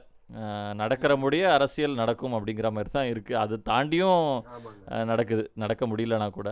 ஸோ அப்படி இருக்கும்போது வந்து அவங்களுக்கு அனுபவம் நிறைய இருக்குது, பல வருஷமாக இருந்திருக்கேன், நான் பல விஷயங்களை தாண்டியிருக்கேன் அப்படின்னு அந்த அனுபவமும் ஒரு ஆற்றல், அந்த இளைஞர்களோட ஆற்றல் ரெண்டுத்துக்கும் ஒரு மையப்புள்ளி இருக்கா, இல்லை வந்து ரெண்டுமே சேர்ந்து செயல்படணுமா, இல்லை வந்து இல்லை இளைஞர்களுக்கு வந்து அந்த வயசில் தெரியாது கண்டிப்பாக அரசியல், ஸோ ஒரு வேகம்தான் இருக்கும் மொழி, அந்த விவேகம் இல்லாமல் இருக்கவும் வாய்ப்பு இருக்குது, அந்த ஒரு அச்சமும் இருக்குது இல்லையா, அந்த ஒரு பக்குவம் வந்திருக்குமான ஒரு பயம் இருக்குது இல்லையா, அது எப்படி பார்க்குறீங்க? நீங்கள் கேட்ட கேள்விக்கான ஒரு பதில் சொல்லிடுறேன். நான் எந்த ஸ்கூல்னு சொல்ல விரும்பலைங்க, ஒரு தனியார் நிறுவனம். அந்த ஸ்கூலில் வந்துட்டு என் தங்கச்சிங்கெல்லாம் படித்தாங்க, தென் தி காட் மெடிசன் சீட் கிடச்சி அவங்க எம்பிபிஎஸ் முடிச்சுட்டு இப்போ டாக்டர் ஒர்க் பண்ணிட்டுருக்காங்க. அப்படி அவங்க சிஸ்டர் என் தங்கச்சியெலாம் படிக்கும் போது அந்த ஸ்கூலில் அவங்களுக்கு எப்படி சொல்லிக் கொடுப்பாங்கன்னா, எல்லா ஸ்டூடெண்ட்ஸ் காலையில் அஞ்சு மணிக்கு எழுப்பி விட்டுருவாங்களாம். எல்லாரும் செவுத்தை நோக்கி உட்காந்துக்கணுமா, செவுத்தை பார்த்த மாதிரி உட்காந்துக்கணுமா, அந்த செவுத்துல ஒரு வட்டத்தை போட்டுருவாங்களாம். அந்த வட்டத்தை போட்டு நம்ம உட்காந்து படிச்சுட்டே இருக்கணுமா. அப்படி உனக்கு கான்சென்ட்ரேஷன் செதறுதுன்னு போது அந்த வட்டத்தை விட்டு பார்க்கணுமா. அப்போ அந்த கான்சென்ட்ரேஷன் எல்லாம் மறுபடியும் உள்ள வருமா, மறுபடியும் படிப்புக்குள்ளேயே உட்காந்து படிப்போமா. எனக்கு இதை கேட்கும் போது ஐ ஃபெல்ட் லைக் ரோபோட்டிக்ஸ். அதை விட எனக்கு மிருகத்தை இது பண்ற மாதிரி எனக்கு மிருகத்தன்மை. ஆமா, மிருகத்தன்மை. ட்ரெயின் ட்ரெயின் பண்ற மாதிரி, டாக ட்ரெயின் பண்ற மாதிரி இருக்குது. கண்டிப்பாங்க. நான் ஏன்னா நான் ஒவ்வொரு முறையும் வெளிநாட்டுல இருந்து வரும்போது, லீவுக்காக வரும்போது, நான் அவங்களை போய் சந்திக்கும் போது அவங்களை வெளியில நான் சொல்லல. ஏன் அந்த எக்ஸாம்பிள் சொன்னேன்னா வந்து ட்ரெயின்டு டாக் பெர்ஃபார்ம்ஸ் வெல். கரெக்டாக ஒரு ட்ரெயின் பண்ணிட்டோன்னா அந்த ஷோவில், டாக் ஷோவில் ரொம்ப அருமையாக பண்ணோம். ஒரு அனிமல் டால்ஃபினாக இருக்கட்டும், நம்ம இவர் சொல்கிற மாதிரி இல்லை இல்லை அதான் லயனாகவே இருக்கட்டும். அதான் இதில் சொல்லுவார்ல, ஒரு எச்சக்கலை சிங்கம் அப்படிங்கிற மாதிரி. பொம்மல் இதில் வசூல்ராஜில் மாதிரி. ஆமாம், உடனே டாகுனோட நம்ம ஊரில் அது வேறு மாதிரி போயிடும். ஏன் சொல்கிறேன்னா நம்ம இந்த பாவ்லோவ் ரியாக்ஷன்னு சொல்லுவாங்க, அதுவே ஒரு இதில் தான் பண்ணியிருக்காங்க, டாகை பேஸ் பண்ணி தான். ஸோ வந்து அந்த கண்டிஷன்ட் ஆகிடுறோம்ல, அதை ட்ரெயின் பண்ணி ட்ரைட் பண்ணி அச்சீவ் பண்ணுறதுல பெரிய இது இருக்கா?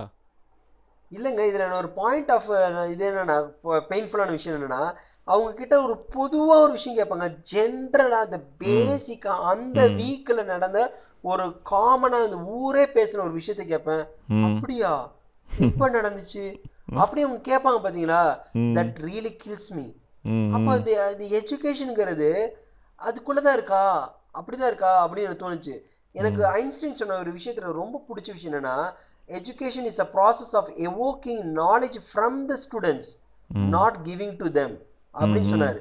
இந்த எஜுகேஷனுங்கிறது, கல்விங்கிறது ஒரு மாணவரோ மாணவி கிட்ட இருந்து எடுக்கக்கூடிய விஷயமே தவிர்த்து அவங்களுக்கு பூத்துக்கிற விஷயங்கள் வந்து எஜுகேஷன் கிடையாது.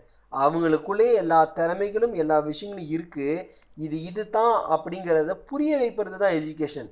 நீங்க லெவன்த் ஸ்டாண்டர்ட்லயே வந்து டுவெல்த் சப்ஜெக்ட் சொல்லி கொடுத்து அதே விஷயத்த மாதிரி டுவெல்த்ல எழுத வச்சு மார்க்குங்கிறது விஷயமே கிடையாது. இந்த இடைப்பட்ட காலத்துல இரண்டு வருஷத்துல அவங்களுக்கு பொதுவா என்ன நடந்துச்சுன்னே தெரியாது. இப்படி இருக்கிறவங்க டுவெல்த் முடிச்ச உடனே காலேஜுக்கு போறாங்க, அவனுக்கு எந்த கட்சிக்கு ஓட்டு போகணும், யாருக்கு ஓட்டு போகணும் என்ன தெரியும், யாருக்கும் தெரிய போறது கிடையாது. So it is one of the very drawback. அவன் சொல்கிறான் இல்லையா, அவனுக்குன்னு ஒரு நியாயத்தை சொல்கிறான், நான் படித்தா தான் நான் முன்னேற முடியும், என்னோட எனக்குன்னு ஒரு சில கடமைகள் இருக்குது, கடன் இருக்குது, அப்படிங்கிற சுயநலன் வந்து அதுவும் இருக்குது இல்லையா. நான் எல்லாம் பண்ணிவிட்டு நான் நான் ஐம்பது வயசில் நான் இதை யோசிக்கிறேன், நான் சமூக சேவை செஞ்சுக்கிறேன் அப்படின்னு ஒரு கருத்தும் ஒரு பாயிண்ட் இருக்கு அவங்க சைட்லேருந்து. Very good, super super, I agree with this point. நீங்கள் கரெக்டாக சொன்னீங்க.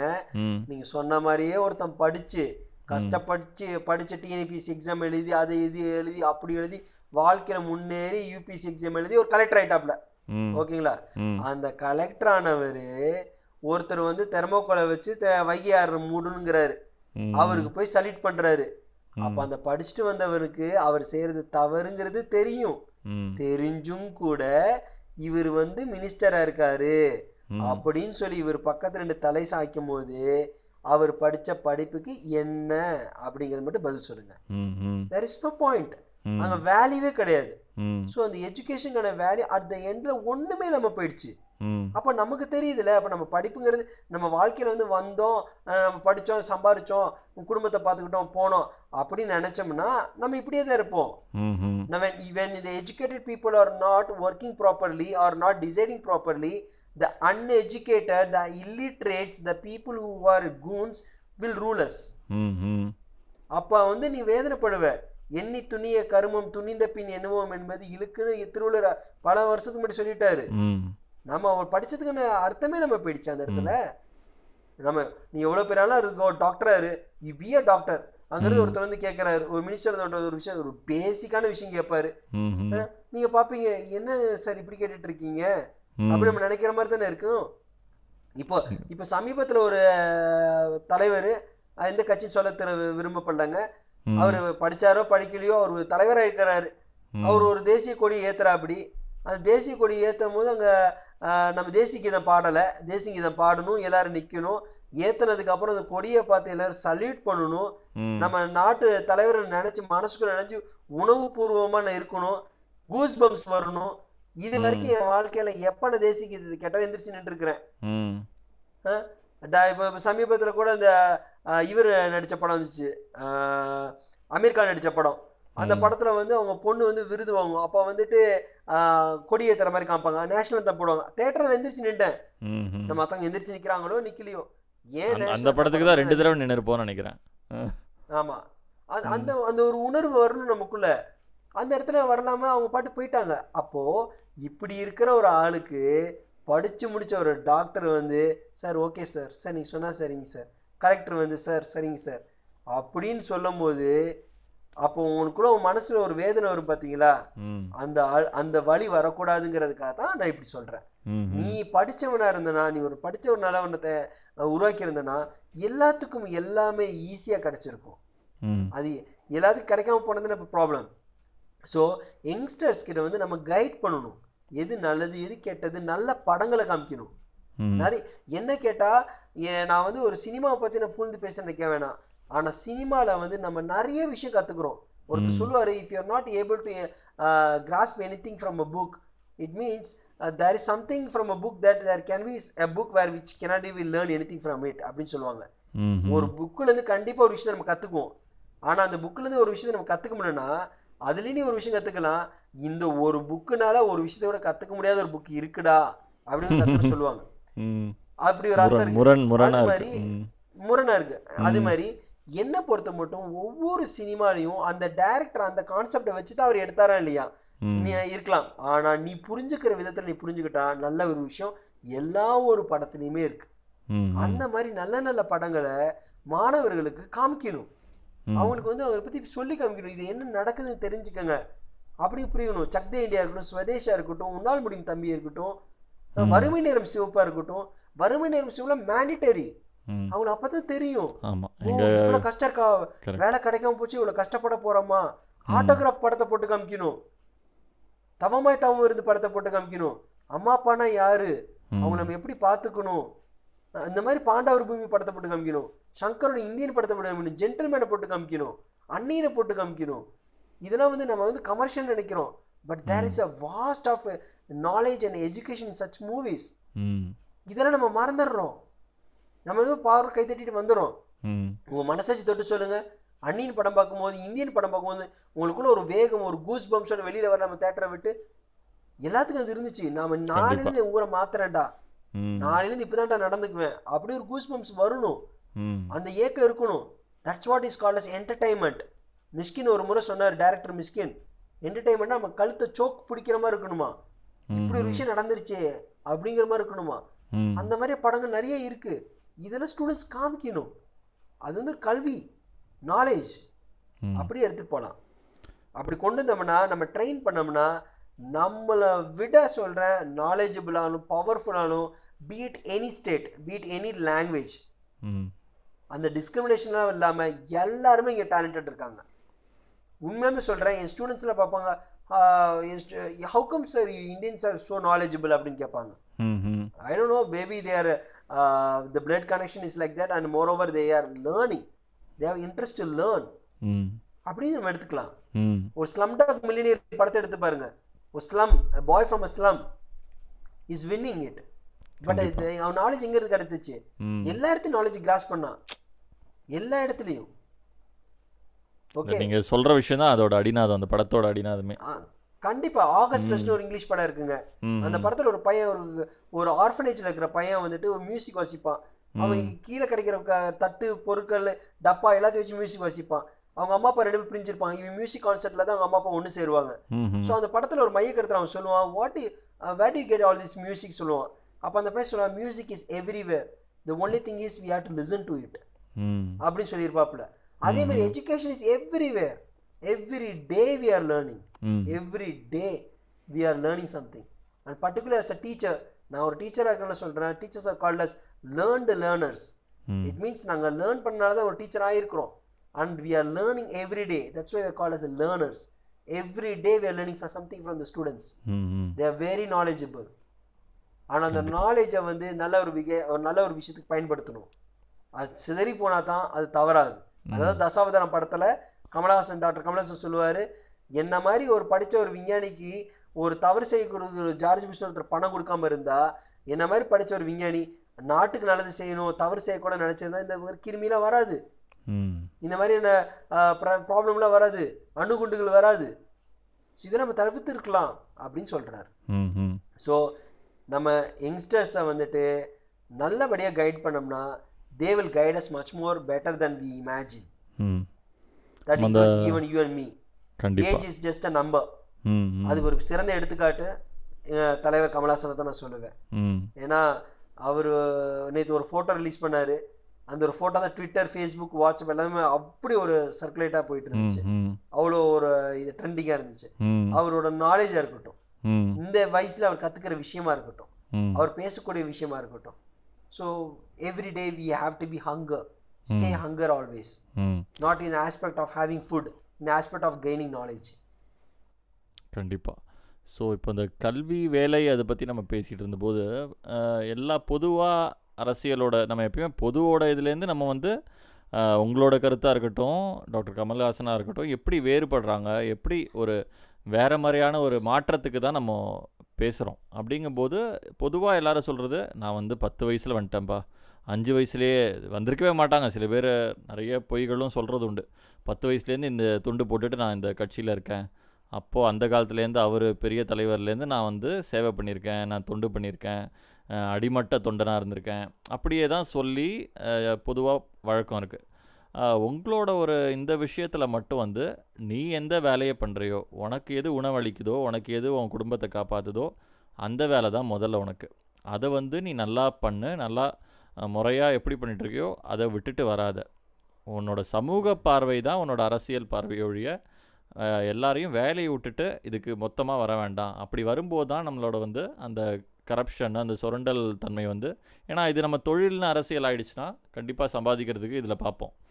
அப்படிங்கிற ஒரு கருத்தை வந்து மாற்றமாக நீங்கள் வைக்கிறீங்க உங்கள் சார்பில். அது வந்து அப்போ இவ்வளோ பேர் பண்ணுற அரசியலும் தப்பா, இல்லை வந்து இது ஒரு மாற்றத்துக்கான ஒரு வழியாக, இல்லை இப்படி தான் இருக்கணுமா? ஒரு சமூகம் வேறு, என்னோடய வேலை வேறு, அது எனக்கு பிரித்து பண்ணுறதுக்கு எனக்கு தெரியணும் அப்படிங்கிறத சொல்ல வரீங்களா? ஓகே, வெரி குட் கொஸ்டினுங்க. இப்போ இந்த கேள்விக்கு பார்த்தீங்கன்னா, எல்லா ஒரு மனிதனும் தான் வாழ்நாளில் பிறக்கிறாங்க, அவங்களுக்கு அதுக்கப்புறம் கல்யாணம் ஆகுது, ஒரு மனுஷன் வேலைக்கு போகிறாங்க. இப்போ நான் வந்து உங்களை பிரபுவை நான் மீட் பண்ணுறேன்னா, பிரபு எப்படி இருக்கீங்கன்னு நான் கேட்பேன்னா, பிரபு தி டாக்டர் நீங்கள் எப்படி இருக்கீங்க அப்படின்னு நான் கேட்பேனா, உங்களுக்குன்னு ஒரு ப்ரொஃபஷன் இருக்கு. அந்த ப்ரொஃபஷனை தாண்டியும் உங்க குடும்பத்துல இருக்கவங்க உங்களை பிரபுன்னு பாக்குறாங்க. கரெக்டுங்களா? கண்டிப்பா. அதே மாதிரி உங்க வாழ்வாதாரத்தின் படி பார்க்கும்போது you are a doctor, so people call you doctor Prabhu. கரெக்டுங்களா? கரெக்ட். சோ அதே மாதிரி ஒவ்வொருத்தவங்களுக்கும் ஒரு ப்ரொஃபஷன் இருக்கணும். அந்த ப்ரொஃபஷன் தான் இந்த சமுதாயத்துல நீ யாரு, நீ எப்படி இந்த சமுதாயத்தை வித்ஸ்டாண்ட் பண்ற ஒரு அடையாளம். என்ன வந்து நான் ஒரு ஆசிரியர் அடையாளம், கண்டிப்பா என்ன வந்து ஒரு என்ன வந்து ஒரு ஆசிரியரை தான் சொல்லுவாங்க. I'm a soft skill trainer, நான் வந்து சாஃப்ட் ஸ்கில் ட்ரைனிங் கொடுத்துட்டு இருக்கிறேன் தமிழ்நாட்டில் நிறைய காலேஜஸ்க்கு. ஸோ என்ன வந்து அப்படிதான் பார்ப்பாங்க. அதுக்கு அப்புறமேட்டு தான் I am a entrepreneur, I am having N own business that I provide training for my college students in different colleges. Apart from that I also take social responsibility in joining with Makkal Needhi மையம். அப்படிதான் வரணுமே தவிர்த்து நீங்க என்ன பண்றீங்க, WhatsApp profession ஒருத்தவங்க ரோட்ல போயிட்டு இருக்கீங்க, வாட்ஸ்அப் ப்ரொஃபஷன் நான் வந்து மக்கள் நீதி மைய கட்சியில வந்துட்டு இந்த பொறுப்புல இருக்கேன்னு சொன்னோம்னா, அப்போ வேற உங்களோட வாழ்வாதாரத்துக்கு என்ன பண்றீங்கன்னா கட்சியில இருக்கேன் இல்லைங்க. சரி, வாழ்வாதாரத்துக்கு அப்போ உங்களுக்கு சம்பாத்தியம் குடும்பத்தை எப்படி பாத்தீங்கன்னா கட்சி கொடுப்பாங்க, கட்சிக்கு எதுங்க காசு? There is a question. கரெக்ட்டுங்களா பிரபு? கண்டிப்பா கண்டிப்பா. அது எந்த கட்சியாக வேணா இருக்கலாம். அப்போ உங்களுக்கு உங்களுக்கு வந்து நீங்க வேலைக்குன்னு போல, அப்போ நீங்க தினமும் கட்சி ஆஃபீஸ்க்கு போறீங்க, கட்சி ஆஃபீஸில் உட்காடுறீங்க, தினமும் வீட்டுக்கு வரீங்க. அப்போ உங்களை மாதிரி பலாயிரம் பேர் இருக்காங்க, அவங்களுக்குலாம் சம்பளம் கொடுக்கணும்னா கட்சிக்கு எங்கிருந்து சம்பளம் வருது? அப்போ உங்க கட்சி வந்து மக்கள் கிட்ட இருந்து பணம் கொள்ளையடிக்குது. கொள்ளையடிச்ச காசெல்லாம் உங்களுக்கு கொடுத்து உங்களையும் உதவாக்கறையா வச்சுக்குது. உங்களையும் வாழ்க்கையில மேமேலும் வர முடியாம நீங்க அப்படியே இருக்கணும்.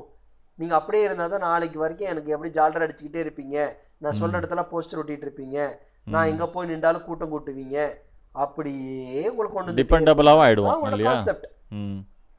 எக்ஸாக்ட்லி. அதை பிரேக் பண்ணணுங்கிறதுக்கு தான் எங்க தலைவர், நம்ம தலைவரே சொல்லலாம், எல்லாத்துக்கும் வரப்போற தலைவராக தான் இருக்கக்கூடிய அவர் என்ன சொல்றாருன்னா, ஃபர்ஸ்ட் ஃபேமிலி ஃபர்ஸ்ட். உன் குடும்பத்தை முதல்ல, உன் குடும்பத்தை நீ எப்படி பார்த்துக்குவ? நீ சம்பாதிக்கிற, ஓகே, நீ ஒரு கம்பெனியில் வேலை பார்க்குற, வேலையை பார். வேலையை பார்த்த பிறகு உன்னால் சாயந்தரம் ஆறு மணிக்கு வேலையை முடிச்சுட்டு வர முடியுது. ஆறு மணிக்கு வந்ததுக்கப்புறம் நீ ரெஃப்ரெஷ் ஆனதுக்கப்புறம் ஏழுலேருந்து எட்டு மணி வரைக்கும் உன்னால் கட்சிக்கு ஏதாச்சும் வேலை செய்ய முடியுமா? அதை செய், அது போதும். அதை தான் அவர் சொல்கிறார். உன் கடை உன்னோட கையை நீ எடுத்து பிடிச்சதுக்கு அப்புறம் உன் குடும்பத்துக்கு உன்னோட பிள்ளைங்களுக்கு எல்லாத்துக்கும் ஒதுக்கினதுக்கு அப்புறம் மிச்சம் வரக்கூடிய காசுல உன்னால கட்சிக்கு செய்ய முடியுமா? அதை நீ கட்சிக்கு செய். அந்த கட்சிக்கு செய்யுங்கிறது வந்து எனக்கு வந்து நீ பணத்தை கொடுக்க வேண்டாம். நீ உனக்காக நம்ம மக்கள் வராங்களே, உனக்காக பின்தொடர்ந்து வர உதவி வராங்களே, அவங்கள நீ கவனிச்சுக்கோ. அவங்களுக்கு போஸ்ட் ஓட்டுறதுக்கு காசு கொடுக்கணுமா? கொடுங்க. அவங்களுக்கு வந்துட்டு வேற சாப்பாடுக்கு காசு தேவை அப்படியா? கொடுங்க. அதில் முக்கியமான விஷயம், எந்த ஒரு கட்சியிலுமே இல்லாத விஷயம் என்னன்னா, எங்க கட்சியோட அடித்தளம் ஆணி வேற வந்து நற்பணி, தட் இஸ் கால்ட் சோஷியல் விங்ல வந்து பார்த்தா எவ்வளவு சப்போர்ட்டிவா இருக்கிறாங்கிறதா பார்க்க முடியும். சோஷியல் சர்வீஸ் வந்து எங்க கட்சியில அவ்வளோ பண்ணியிருக்கிறாங்க, இன்னும் பண்ணிக்கிட்டே இருக்கிறாங்க. ஸோ எல்லா ஒரு போரிட பிரச்சனையா வந்த நேரத்துலையுமா இருக்கட்டும், கஜா புயலா இருக்கட்டும், நாங்கள் கஜா புயலுக்கு நானும் என் மனைவி இரண்டு முறை போயிட்டு வந்தோம். ஒரு முறை மனைவி இல்லாமல் நான் வந்து நாகப்பட்டினம் வரைக்கும் போயிட்டு வந்தேன், இரண்டாவது முறை என் மனைவி கூட பட்டுக்கோட்டை வரைக்கும் போயிட்டு வந்தேன். ஒரு ஸ்கூல் ஸ்டூடெண்ட்ஸோட அவங்களோட போயிட்டு எல்லாத்துக்கும் உணவளிச்சுட்டு வந்தோம்.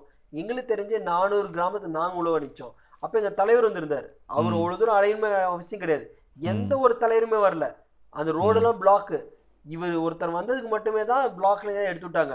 மூணு இடத்துல எடுத்து விட்டாங்க. இன்னொரு இடத்துல வந்துட்டு அவரை வந்து பேச சொல்லுங்கனாங்க. யாரு? ஒரு கட்சியோட தலைவர். அவரை வந்து பேச சொல்லுங்க, அந்த ஊர் மக்கள் சொல்றாங்க. அவ்வளோ மக்கள் உட்காந்துருக்காங்க. இவர் இறங்கி போனார், போய் நின்று மக்கள்கிட்ட பேசினார்.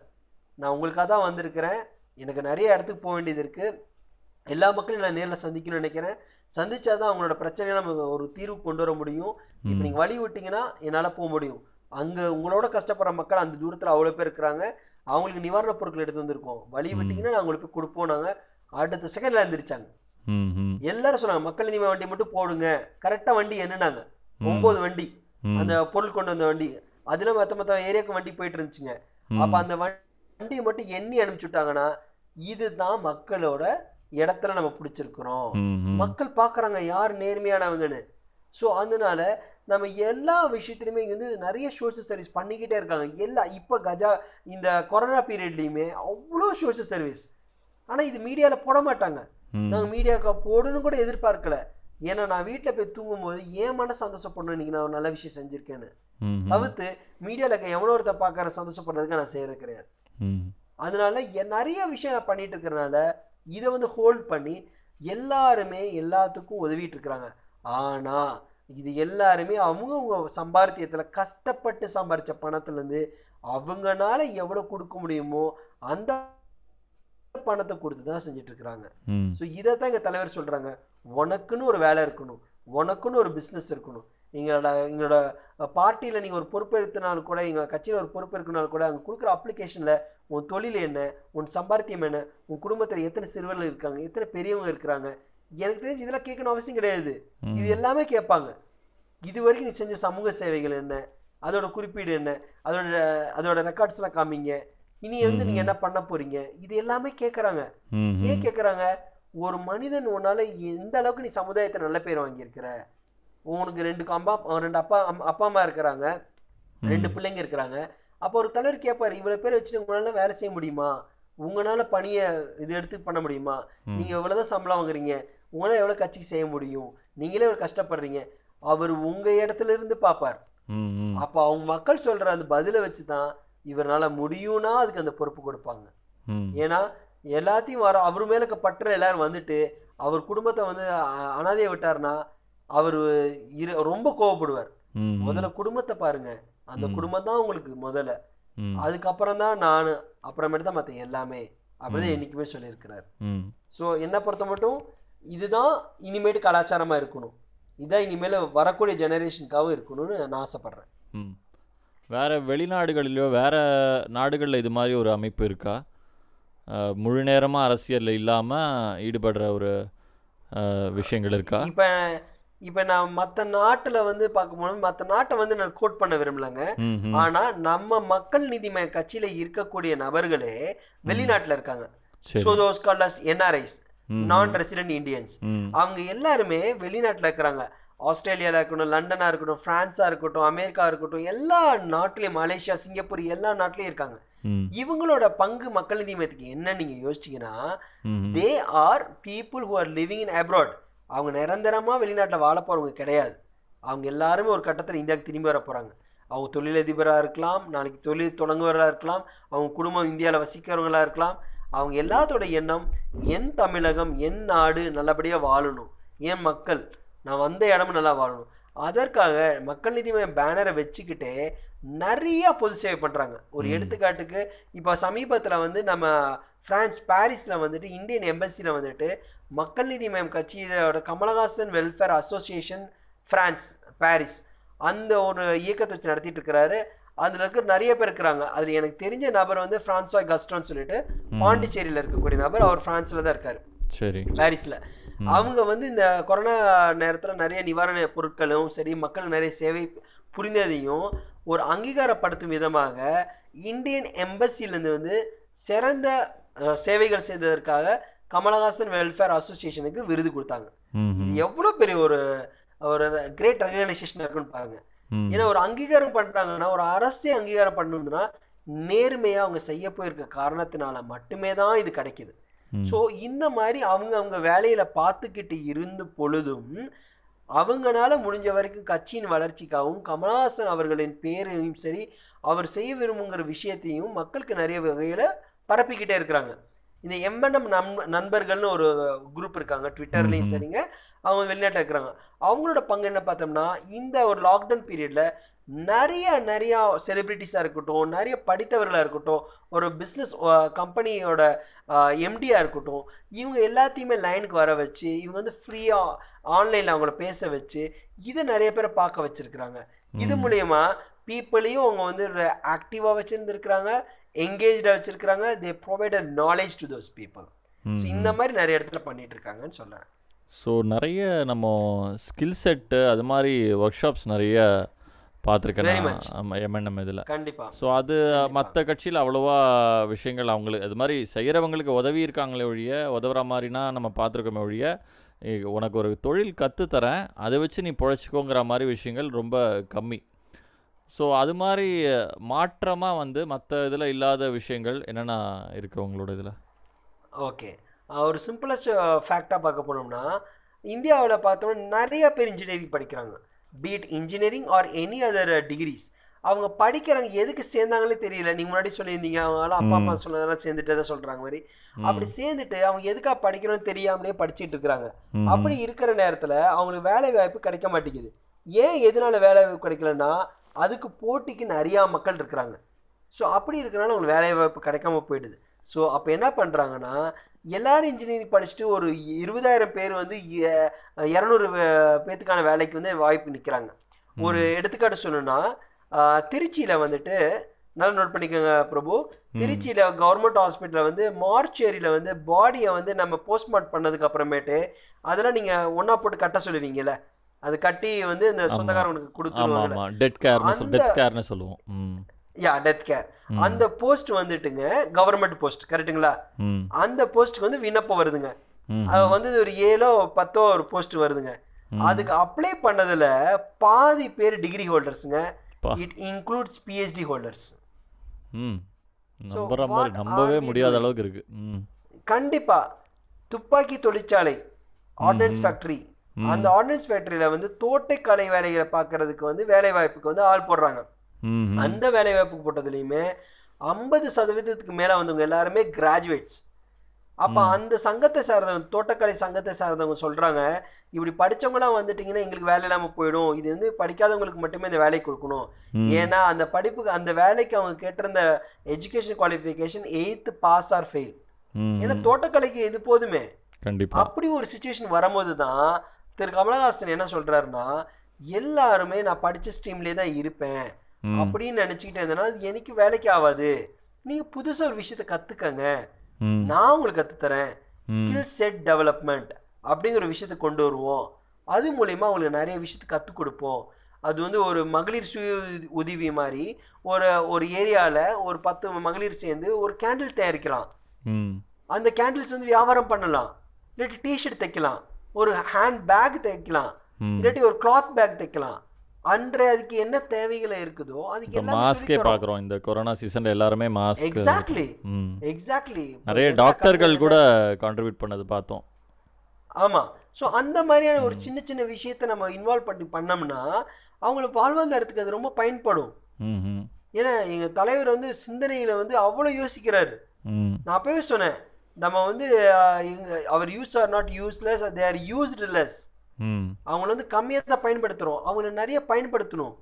we have to feed them not in the way of feeding in the mouth but in the way of providing knowledge. உன்னால முடியும், உனக்குள்ள இந்த திறமை இருக்கு, every one are capable of uh, something and we have to identify that in what way they are capable.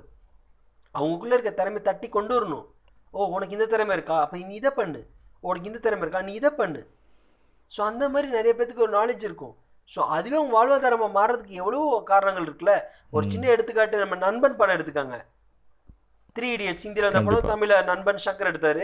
அப்போ அந்த படத்தில் என்ன மையக்கருத்து என்ன சொல்கிறாங்க, இவர் விஜய்க்கு வந்து படிப்பு தெரிஞ்சது ஞானம் இருந்துச்சு, அவர் டெக்னாலஜியில் போனார். அப்புறம் இவருக்கு வந்துட்டு ஃபோட்டோகிராஃபி தெரிஞ்சு ஸ்ரீகாந்துக்கு அவர் ஸ்ரீ ஃபோட்டோகிராஃபியில் போனார். அப்புறம் இவருக்கு மாதவனுக்கு ஒரு டேலண்ட் இருந்துச்சு, மாதவன் வந்து இதில் போகிறாரு. ஸோ ஒவ்வொருத்தவங்களும் ஒரு விஷயம் இருக்குது. ஸோ அதை நம்ம தோண்டி எடுத்தால் தான் நம்ம கொடுக்கணும். எல்லாரும் ஆட்டும் அந்த மாதிரி ஒன்றா போய் நின்றுட்டோம்னா then there is a problem, it's more painful. A person is graduated, ஒரு ஒரு இன்ஜினியரிங் படித்த பையனுக்கு நான் வந்து ஒரு சாஃப்ட் ஸ்கில் ட்ரைனிங் கொடுத்துருக்கும் போது இன்டர்வியூ ஸ்கில் என்ன கேட்குறேன், வாட் இஸ் யூ எக்ஸ்பெக்டட் சேலரின்னு கேட்குறேன். இன்ஃபேக்ட் இதில் ஒரு பெரிய கொடுமை என்னன்னா அந்த பையன் இன்ஜினியரிங் முடிச்சது இல்லாமல் அட்வான்ஸாக ரெண்டு டூ இயர்ஸ்க்கு டிப்ளமோ படிச்சிருக்கான். ஸோ நான் இன்டர்வியூ ஒரு ஃபிஃப்டி மினிட்ஸ் எடுத்ததுக்கு அப்புறம் வாட்ஸ் எக்ஸ்பெக்டட் சேலரின்னு twelve thousand சொன்னா. I was dumbstruck. Hmm like twelve thousand ஆ என்னப்பா சொல்ற, அவனோட மதிப்பீடே அவனுக்கு கம்மியா இருக்கு. அந்த நான் கேக்குறேன், என்னப்பா சொல்ற twelve thousand சொல்ற அப்படி கேக்குறேன். ம் சார் மத்த இடத்துல பத்தாயிரம் கொடுக்குறான் சார், நீ பன்னெண்டாயிரம் கொடுங்க சார் போதும் சார்னா பா. அப்ப நான் அவன்கிட்ட கேட்டேன், தம்பி நீ படிக்கிறவங்க காலேஜுக்கு எவ்வளோ ஆச்சு தெரியுமா, உன் பிரைவேட்ல தானே படிச்ச எவ்வளோ தெரியுமான்னு கேட்டேன். செமஸ்டருக்கு எயிட்டி எயிட்டி தௌசண்ட் சார்னா.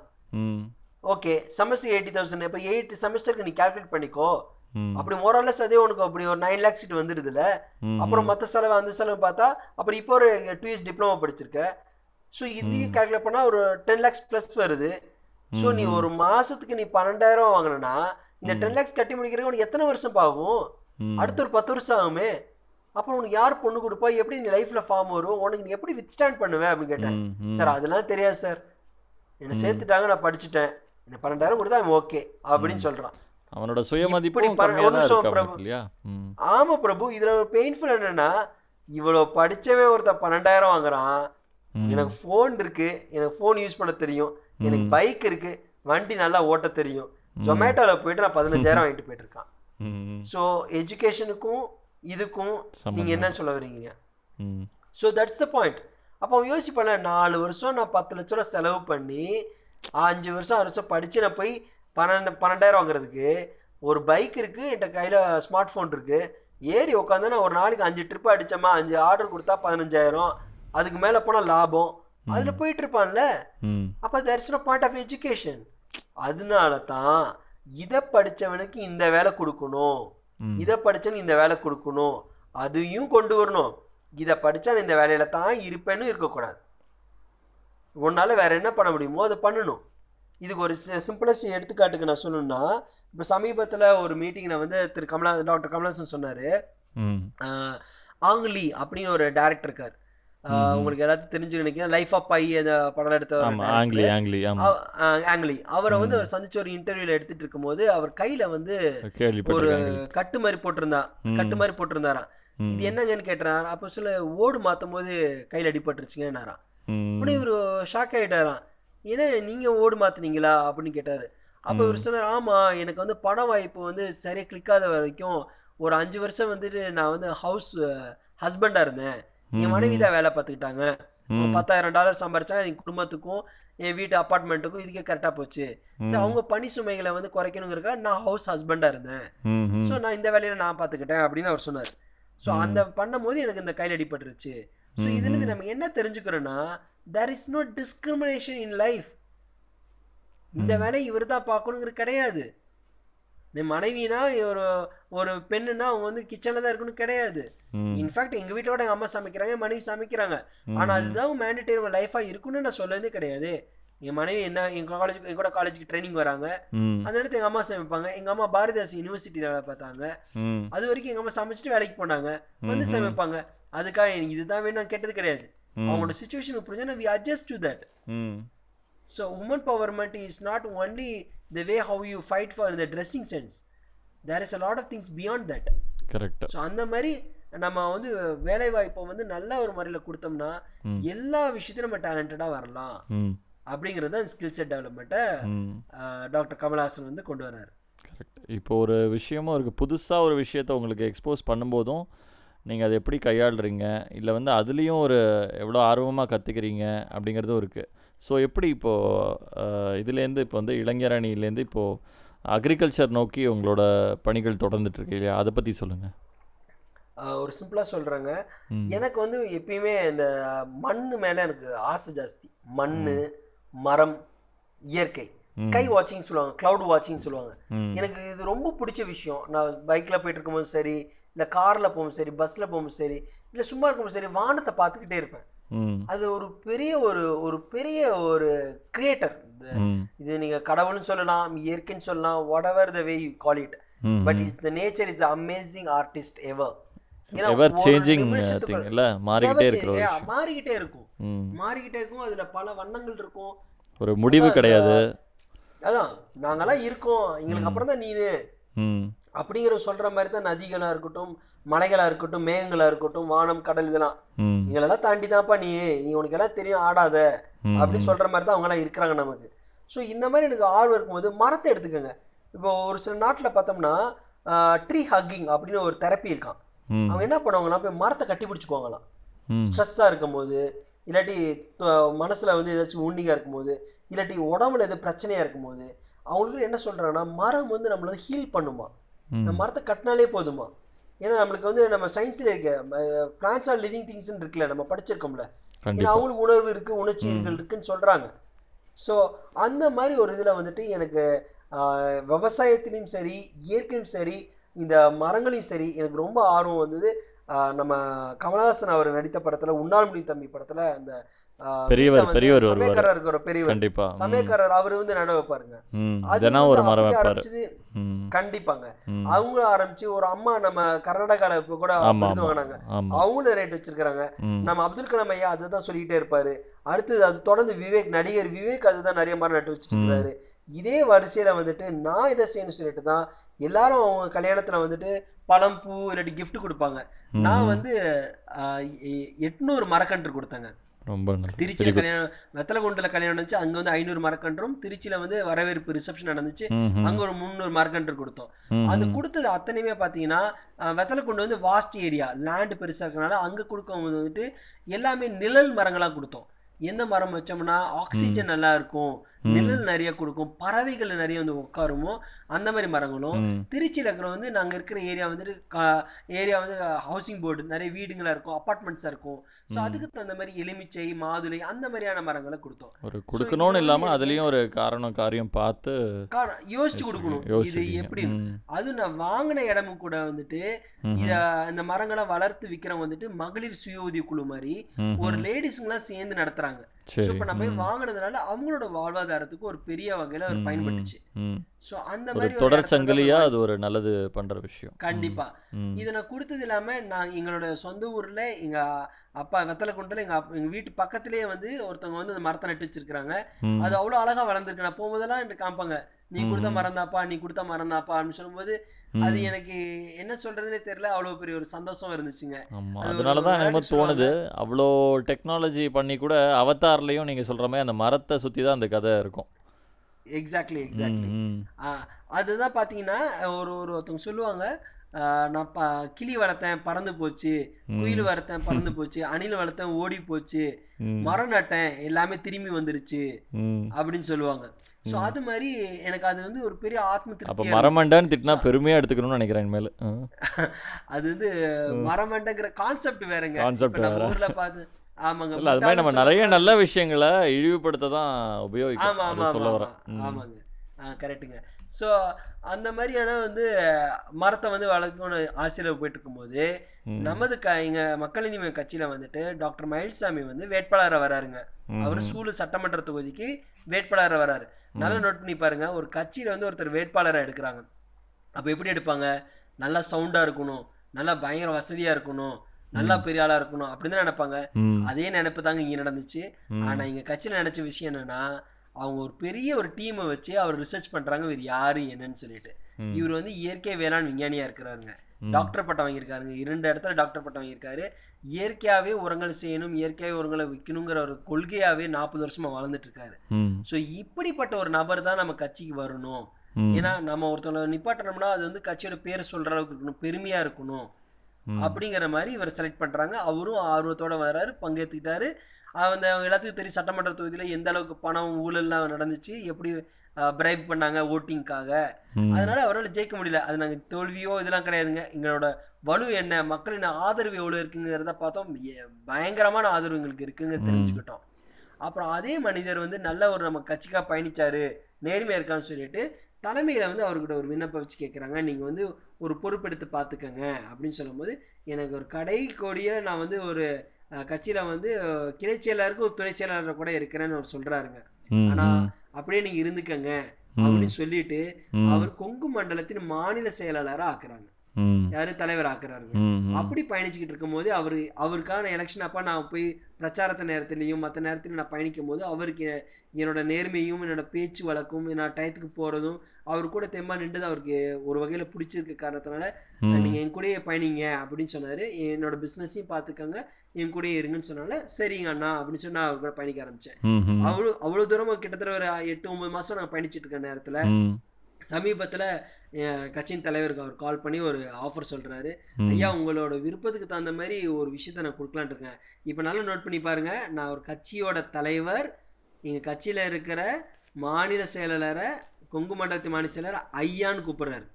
அவருக்கும் இவருக்கும் ஒரு மாசம் வித்தியாசம் தாங்க கேப்பு. ஆனா இவர் அவர் ஐயான்னு தான் கூப்பிடுவார். இதுலயே தெரிஞ்சுக்கலாம் எப்படி ஒரு மரியாதைக்கு உண்ட ஒரு மனிதரா இருக்கிறார் கமல்ஹாசன் தெரிஞ்சு. கண்டிப்பா அவர் வந்து அவர் அந்த சிறு வயதுல கூட சொல்லுவாரு, எல்லார் வீட்லயும் வந்து நிறைய செலிபிரிட்டிஸ் அவங்கள வந்து அவன் பேசுவாங்க, அது கூட அவங்க வீட்டுல இருக்காது அப்படின்னு சொல்லுவார் அடிக்கடி. ஆமா ஆமாங்க அது அவர் சொன்னாரு, ஐயா உங்களுக்கு ஒரு விருப்பம், உங்களுக்கு ஒரு விஷயம் சொல்றேங்க ஐயா, உங்களுக்கு பிடிச்ச விஷயம் தாங்க ஐயா, இந்த மாதிரி நீங்க விவசாய அணிக்கு மாநில செயலாளராக வருங்க ஐயா அப்படின்னு ஆசைப்படுறோன்னு சொன்னாங்க. ரொம்ப ரொம்ப ரொம்ப ரொம்ப சந்தோஷம்னு சொல்லி இவர் ஏத்துக்கிட்டாருங்க. ஸோ நான் இவ்வளவு நாள் ஒரு பயணிச்சுக்கிட்டு இருந்தேன், அடுத்து விவசாய அணி, இதை விட நம்மளுக்கு வேற என்ன வேணும், நம்ம மனசுக்கு மக்களுக்கு என்ன செய்யணும் நம்ம ஆசைப்பட்டோமோ அது செய்யறதுக்கான ஒரு பெரிய வாய்ப்பு கிடைச்சாதான். கோயிங் பேக் டு ரூட்ஸ் அதுக்கு நிஜமாவே ஆமா, அது நம்மளுக்கு ரொம்ப பிடிச்ச விஷயத்தை நம்ம செய்ய போறோம் அப்படின்னு சொல்லி நம்ம அதுக்கான விஷயத்துக்கான இறங்கியாச்சு. அதுக்கான பணிகளும் போயிட்டு இருக்குதுங்க, பணிகள் ஒன்று போயிட்டு இருக்கு. இது வெற்றியை நோக்கி செல்லும்னு நம்பிக்கையோட போயிட்டு இருக்கிறாங்க. ம் அப்போ எங்கள் விதைக்குள் விருட்சம் கடந்த பகுதியும் நீங்கள் கண்டிப்பாக கேட்டிருப்பீங்கன்னு நினைக்கிறேன். கணேஷ்னு ஒரு நண்பர் பேசியிருந்தாரு. ஸோ அதுவும் கேட்கலனாலும் அது முழுசாக கேட்கணும்னு நினைக்கிறேன். நிறைய ஆழமான கருத்துக்கள் இது மாதிரி பதிவு வச்சுருந்தார் அவர். ஸோ வந்து இப்போ எல்லாம் தேண்டி நிறைய நீங்கள் பொதுவாக தான் நிறைய பேசுகிறீங்கன்னு தான் எனக்கு படுது. அதை தாண்டி சங்கர் எப்படி அவரோட கலை ஆர்வம் நான் பார்த்துருக்கேன், அங்கங்கே பார்த்துருக்கேன். தலைவருக்கும் படங்கள்லாம் வரைஞ்சி கொடுக்குறதுனா பார்த்துருக்கேன். நீங்கள் நிறைய ஆர்டிஸ்ட் அப்ரிஷியேட் பண்ணி நிறைய சினிமாக்களை பரிந்துரைச்சு அது மாதிரி நிறைய விஷயங்கள் தென்படுது. பொதுவான வாழ்க்கை பிஸியாக போயிட்டுருக்கும்போது கூட நம்மளோட பதிவுகளோட இதுவும் அதுதான், விரைந்தோடும் வாழ்க்கை லேசாக அப்படின்னு போட்டிருப்பேன். அது மாதிரி வந்து நிறைய சங்கருக்குள்ளே ஒரு கலைஞன், கலை ரசிகன் அவனாக இருக்கான். அது வந்து எப்படிப்பட்டவன் அவன் அவன்னு ஒருமையில எடுத்துக்க வேண்டாம், பட் நெருக்கமா தான் அதை சொல்றேன் நான். ஆமா தவறே கிடையாது. இப்ப நம்ம சொல்ல போனோம்னாலே நம்ம கம்பன் கம்பன் என்ன சொன்னான் அப்படின்னு சொல்றது அந்த அர்த்தத்தை நம்ம எடுத்துக்கலாம். அதுக்கான கம்பன் கிடையாது, நான் அப்படி ஒரு எடுத்துக்காட்டு தான் சொன்னேன். இப்ப கலைன்னு வரும்போது பாக்கணும்னா பேசிக்கலி எல்லாத்துக்குமே ஒரு ஆர்ட்டுங்கிற ஒரு இன்ட்ரெஸ்ட் இருக்கும். நான் ஸ்கூல் படிக்கும்போது வரைய ஆரம்பிச்சேன், அடுத்தது எங்க அப்பா வரைஞ்சாரு, சின்ன சின்ன வரைவார், நான் பாக்குறது உண்டு.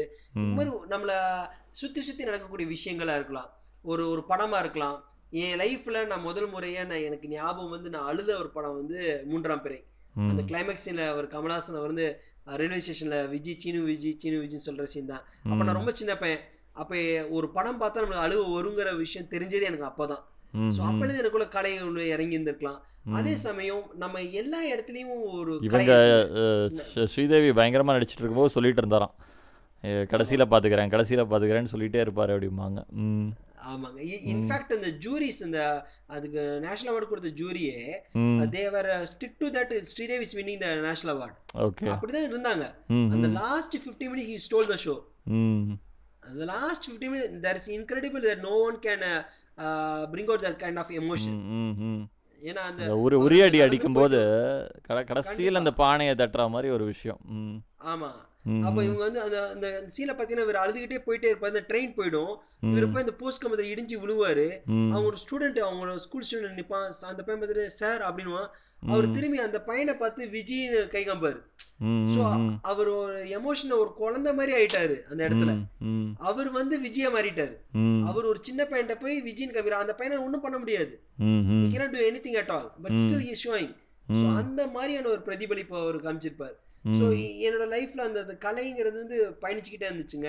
அப்புறம் என்னது வரைகிறதுங்கிற விஷயம் வந்து என்னன்னா, நம்ம ஒரு நான் உட்காந்துருக்கிறேன், கையில ஒரு பென் இருக்கு, ஒரு பென்சில் இருக்குது, ஏதோ ஒன்று இருக்கு, ஒரு கண்ணு போடுறேன், ஒரு மூக்கு வரையறேன், ஒரு வாய் வரையறேன், ஒரு மோத்தை வரைஞ்சிட்டு காது போட்டு ஒரு முடி வரையறேன். அது பொண்ணா இருக்கலாம் பையனா இருக்கலாம். ஆனா அந்த இடத்துல ஒரு பொண்ணு பொண்ணுன்னா ஒரு உயிர், பையன் அப்படின்னா ஒரு உயிர், என்னால ஒரு உயிரை உண்டாக்க முடியுது அப்படின்னு நினைச்சு தயக்க தகைச்சு பார்க்க ஆரம்பிச்சேன். ஸோ அப்படி ஆரம்பிச்சது.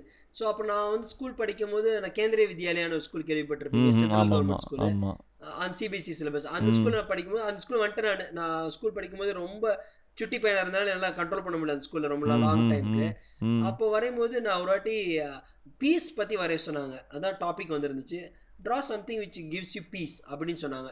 அவங்கவுங்க உலகத்தை வரைஞ்சாங்க, புறாவை வரைஞ்சாங்க, வழக்கம் போல் இருக்கிற மாதிரி நிறையா வரைஞ்சிட்டு இருந்தாங்க. நான் வந்து எனக்கு ரொம்ப ஈர்த்தவங்க வந்து மதர் தெரேசா. நான் மதர் தெரேசா வரைஞ்சேன், நான் செவன்த் ஸ்டாண்டர்ட் படிச்சுட்டு இருக்கிறேன்.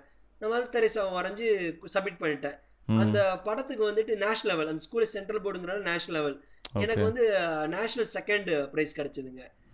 குஜராத்தில் வந்து பர்பானி அப்படிங்கிற ஒரு மாநிலத்திலேருந்து எனக்கு மெடல் கிடைச்சது. ஸோ அந்த மாதிரி அந்த கைண்ட் ஆஃப் அப்ரிசியேஷன் வந்துட்டே இருந்துச்சு.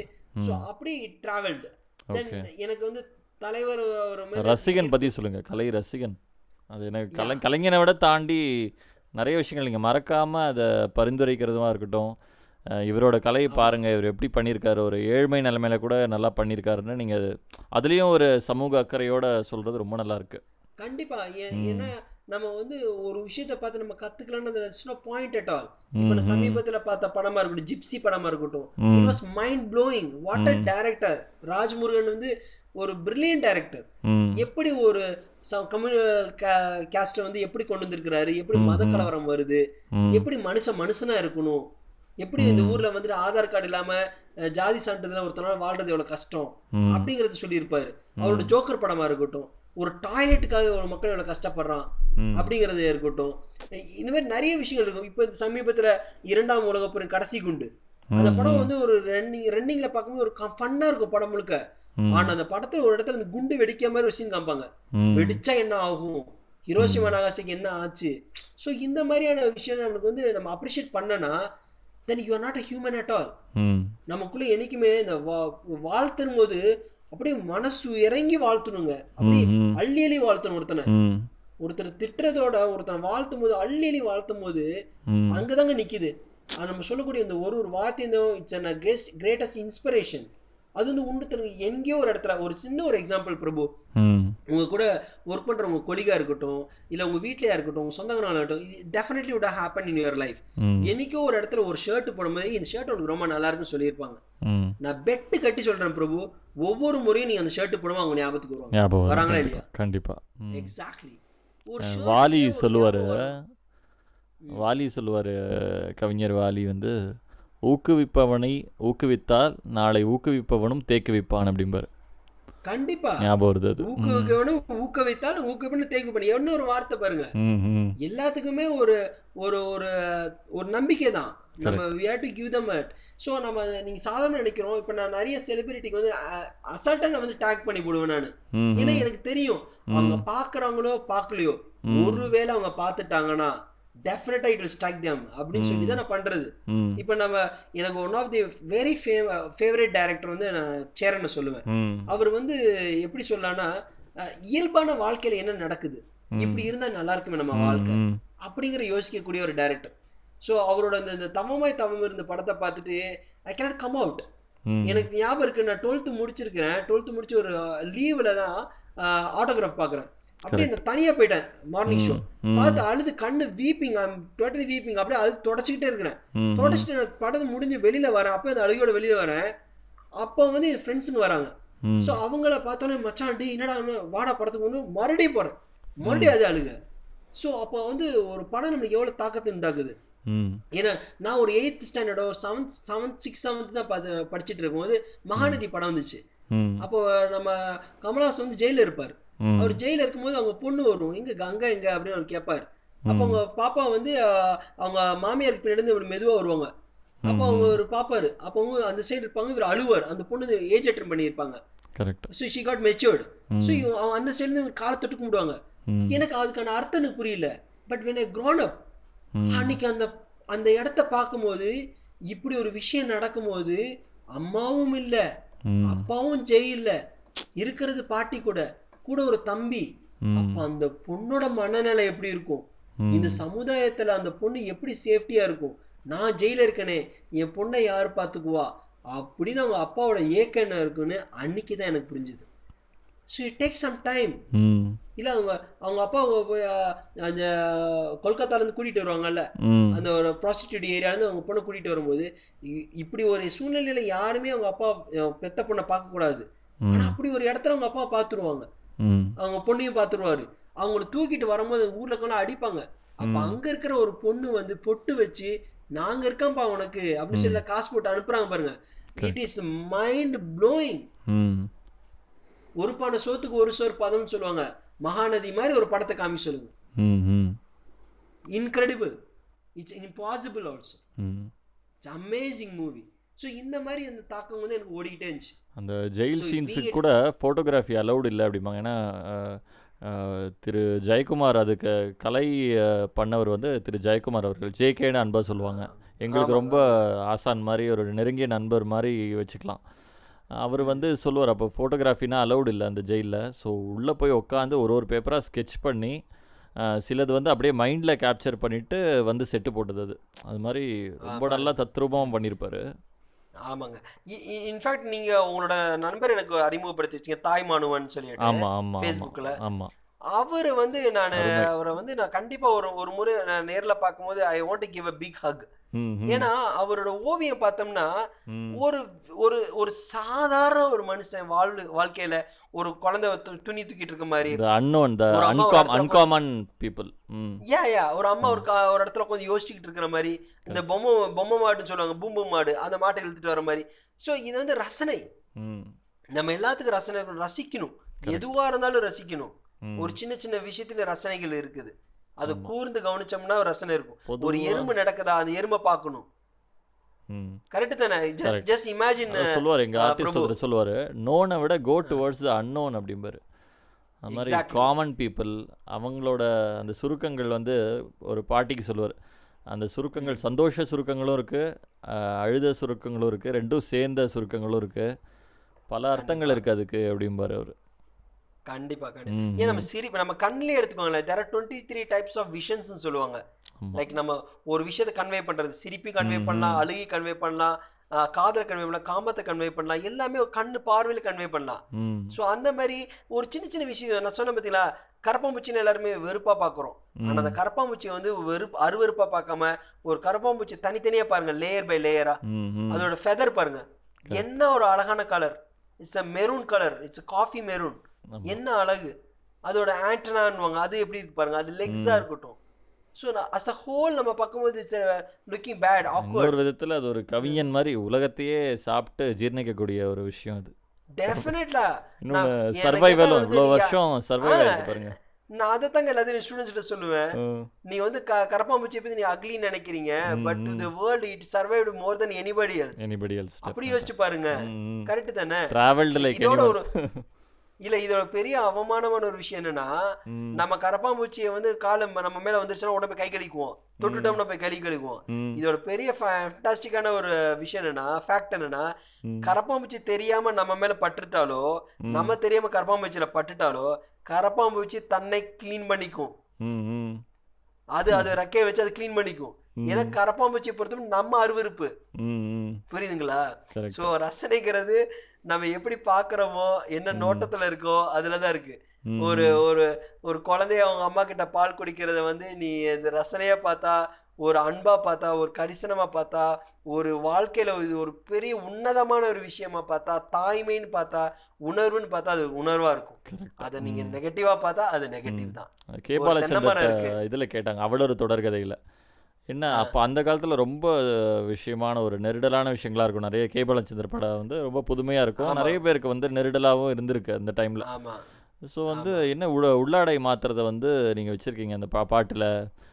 தெய்வம் தந்த வீடுன்னு நினைக்கிறேன் அந்த பாட்டில் வரும், ஜெய்சங்கர் பாடிட்டு. ஆமாம், ஏன் உள்ளாடை மாற்றுறதை வச்சுருக்கீங்க அப்படின்னோன்னா, நிறைய வீடுகளில் எதுனா நடக்கலையா அப்படின்னு கேட்டார் அவர். எல்லா வீட்லேயும் நடக்கிற ஒரு விஷயம், இயல்பாக இருக்கிற விஷயம் தானே வச்சேன், நீங்கள் ஏன் அப்படி பார்க்குறீங்கிற மாதிரி அவர் கேட்டிருந்தார் அவர். கண்டிப்பா இல்ல அந்த அந்த ஒரு பாட்டை எடுத்துக்கோங்க, அந்த பாட்டுல வர வரிகளை பாருங்க, ஒவ்வொரு வரிகளும் அவ்வளவு ஒரு டீப்பா இருக்கும், அவ்வளவு தூரத்துக்கு எடுத்துட்டு இருப்பாங்க. சோ இந்த மாதிரி ரசனைகளை அவங்க வரணுங்க. எனக்கு அந்த சிந்து பைரவி படமா இருக்கட்டும், எப்படி ஒரு கதை, எப்படி ஒரு யோசனை. பெத்த தகப்பன் நம்மளை வந்து பிரிஞ்சுட்டாரு, வேற ஒரு காரணம் மூலியமா நம்ம பிறந்துட்டோம், அவங்க குடும்பத்துல மறுபடியும் ஒண்ணு சேர முடியுமான்னு ஒரு பொண்ணு ஏங்கிட்டு இருக்குது. அந்த ஒரு வழியை வந்து ஏங்கி அந்த பொண்ணு குடும்பத்தை சேர்ந்துருச்சு. இதுக்கு நடுவுல சிவகுமாருக்கு வந்து அந்த குடும்பத்துல தொடர்பு இருக்குது, அவருக்கும் அந்த பொண்ணுக்கும் சிவகுமார் தொடர்பு வந்துருச்சு. இதனால சிவகுமார் மனைவிக்கும் அந்த பொண்ணுக்கும் பிரச்சனை வருது. ஸோ இதை தவறா புரிஞ்சுக்கிட்டு எந்த அப்பா கூட பழகுன்னு நினைச்சு வந்த பொண்ணுகிட்ட அந்த அப்பா கூட இப்ப இருக்கிற மனைவி வந்து என் புருஷனையும் இவரை மாதிரி மயக்கி எடுத்துட்டு போயிடான்னு சொல்லும் போது அந்த பொண்ணுக்கு அந்த நேரத்துல என்ன மாதிரியான ஒரு சிச்சுவேஷன்.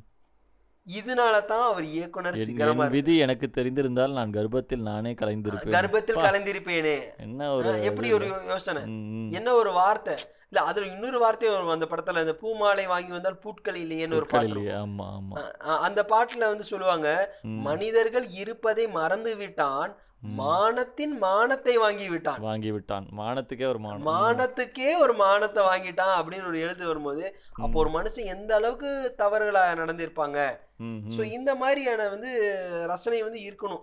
இது வந்து பி இட் எனி லாங்குவேஜ். நான் வந்து ஒரு இங்கிலீஷ் படம் பார்ப்பேன், எனக்கு அந்த படம் பார்த்து அழுக வரும். எனக்கு ஷேட்டர்ட் ஹார்ட்ஸ்னு ஒரு படம் இருக்கு, அப்படி அழுது அந்த படத்தை பார்த்துட்டு என்னடா படம் இப்படி இருக்குன்னு சொல்லிட்டு. தாரே ஜமீன் பர் பார்த்து படம் பார்த்தேன், அதை பார்த்து அழுகாத மனுஷன் இருக்க முடியாது கண்டிப்பா. So it could be any thing. ஒரு தெலுங்கு படமா இருக்கலாம், ஒரு மலையாள படமா இருக்கலாம், அந்த எமோஷனை கனெக்ட் பண்ணணும். கொரியன் படமா இருக்கணும், இல்லை ஜாப்பனீஸ் மூவியா இருக்கட்டும். ஸோ இது நம்ம எமோஷனோட போனோம்னா சொல்லுவாங்கல்ல, reactions can be control, emotion can't அப்படின்னு சொல்லுவாங்க. ஸோ அந்த எமோஷன் வந்துச்சுன்னா let it go, let it go கண்டிப்பா. ஸோ ஆனால் எனக்கு இந்த எனக்கு எனக்குள்ள இந்த ஒரு ரசனை பெருசா வர்றதுக்கு மிகுந்த மிகுந்த காரணம் இரண்டு நபர்கள் சொல்லுவேன். ஒன்று வந்து அல்டிமேட்லி டாக்டர் கமலஹாசன், அடுத்தது என்னோட இசை அப்படின்னு சொன்னாலே இளையராஜா தான் சொல்லுவேன். அவங்க ரெண்டு பேர் தான் மெயின் ரீசன். அவங்களோட பெரிய ஒரு டைஹார்ட் ஃபேன் சொல்லலாம், என்னோட ஒரு பெரிய ஃபாலோவர்னு சொல்லலாம். அந்த மாதிரி ஸோ கலைஞன் அவர் நம்ம எவ்வளோ பாராட்டினாலும் அவர் நீங்கள் சொல்கிற மாதிரி ரொம்ப ஒரு வெறித்தனமான ஒரு ரசிகன் முதல்ல திரு கமலஹாசன் அவர்கள். ஸோ வந்து அவருக்கு வந்து சிக்ஸ்டி ஒன் இயர்ஸ் இப்போது கலைத்துறையில் இது பண்ணிவிட்டு Kamalism celebrating Kamalism sixty one years பண்ணியாச்சு. அந்த இது வந்து எமோஷ்னலாக எப்படி இருக்குது அதை பற்றி, அவர் அரசியல் தாண்டி நிறைய பேருக்கு வந்து அவரோட கலைத்துறையில் கவனம் கம்மியாயிடுமோ, படங்கள் கம்மியாயிடுங்கிற கவலைகள் நிறைய பேருக்கு. அவரை பிடிச்சவங்களுக்கு அரசியலை சப்போர்ட் பண்ணால் கூட அந்த விஷயத்தில் ரொம்ப வருத்தங்களும் இருக்குது நிறைய இது. ஸோ அவர் அரசியல் அல்லாது அவரோட கலை, அந்த கலை மேலே இருக்கிற ஆர்வம், சினிமா தாண்டி கூட அது வந்து எவ்வளோ வியக்கிறீங்க, எவ்வளோ எமோஷ்னலாக இருக்குது அதை பற்றி சொல்லுங்கள். அது எப்படி கே சொல்கிறதே தெரிலங்க. அவர் அவ்வளோ பெரியமா நபர்.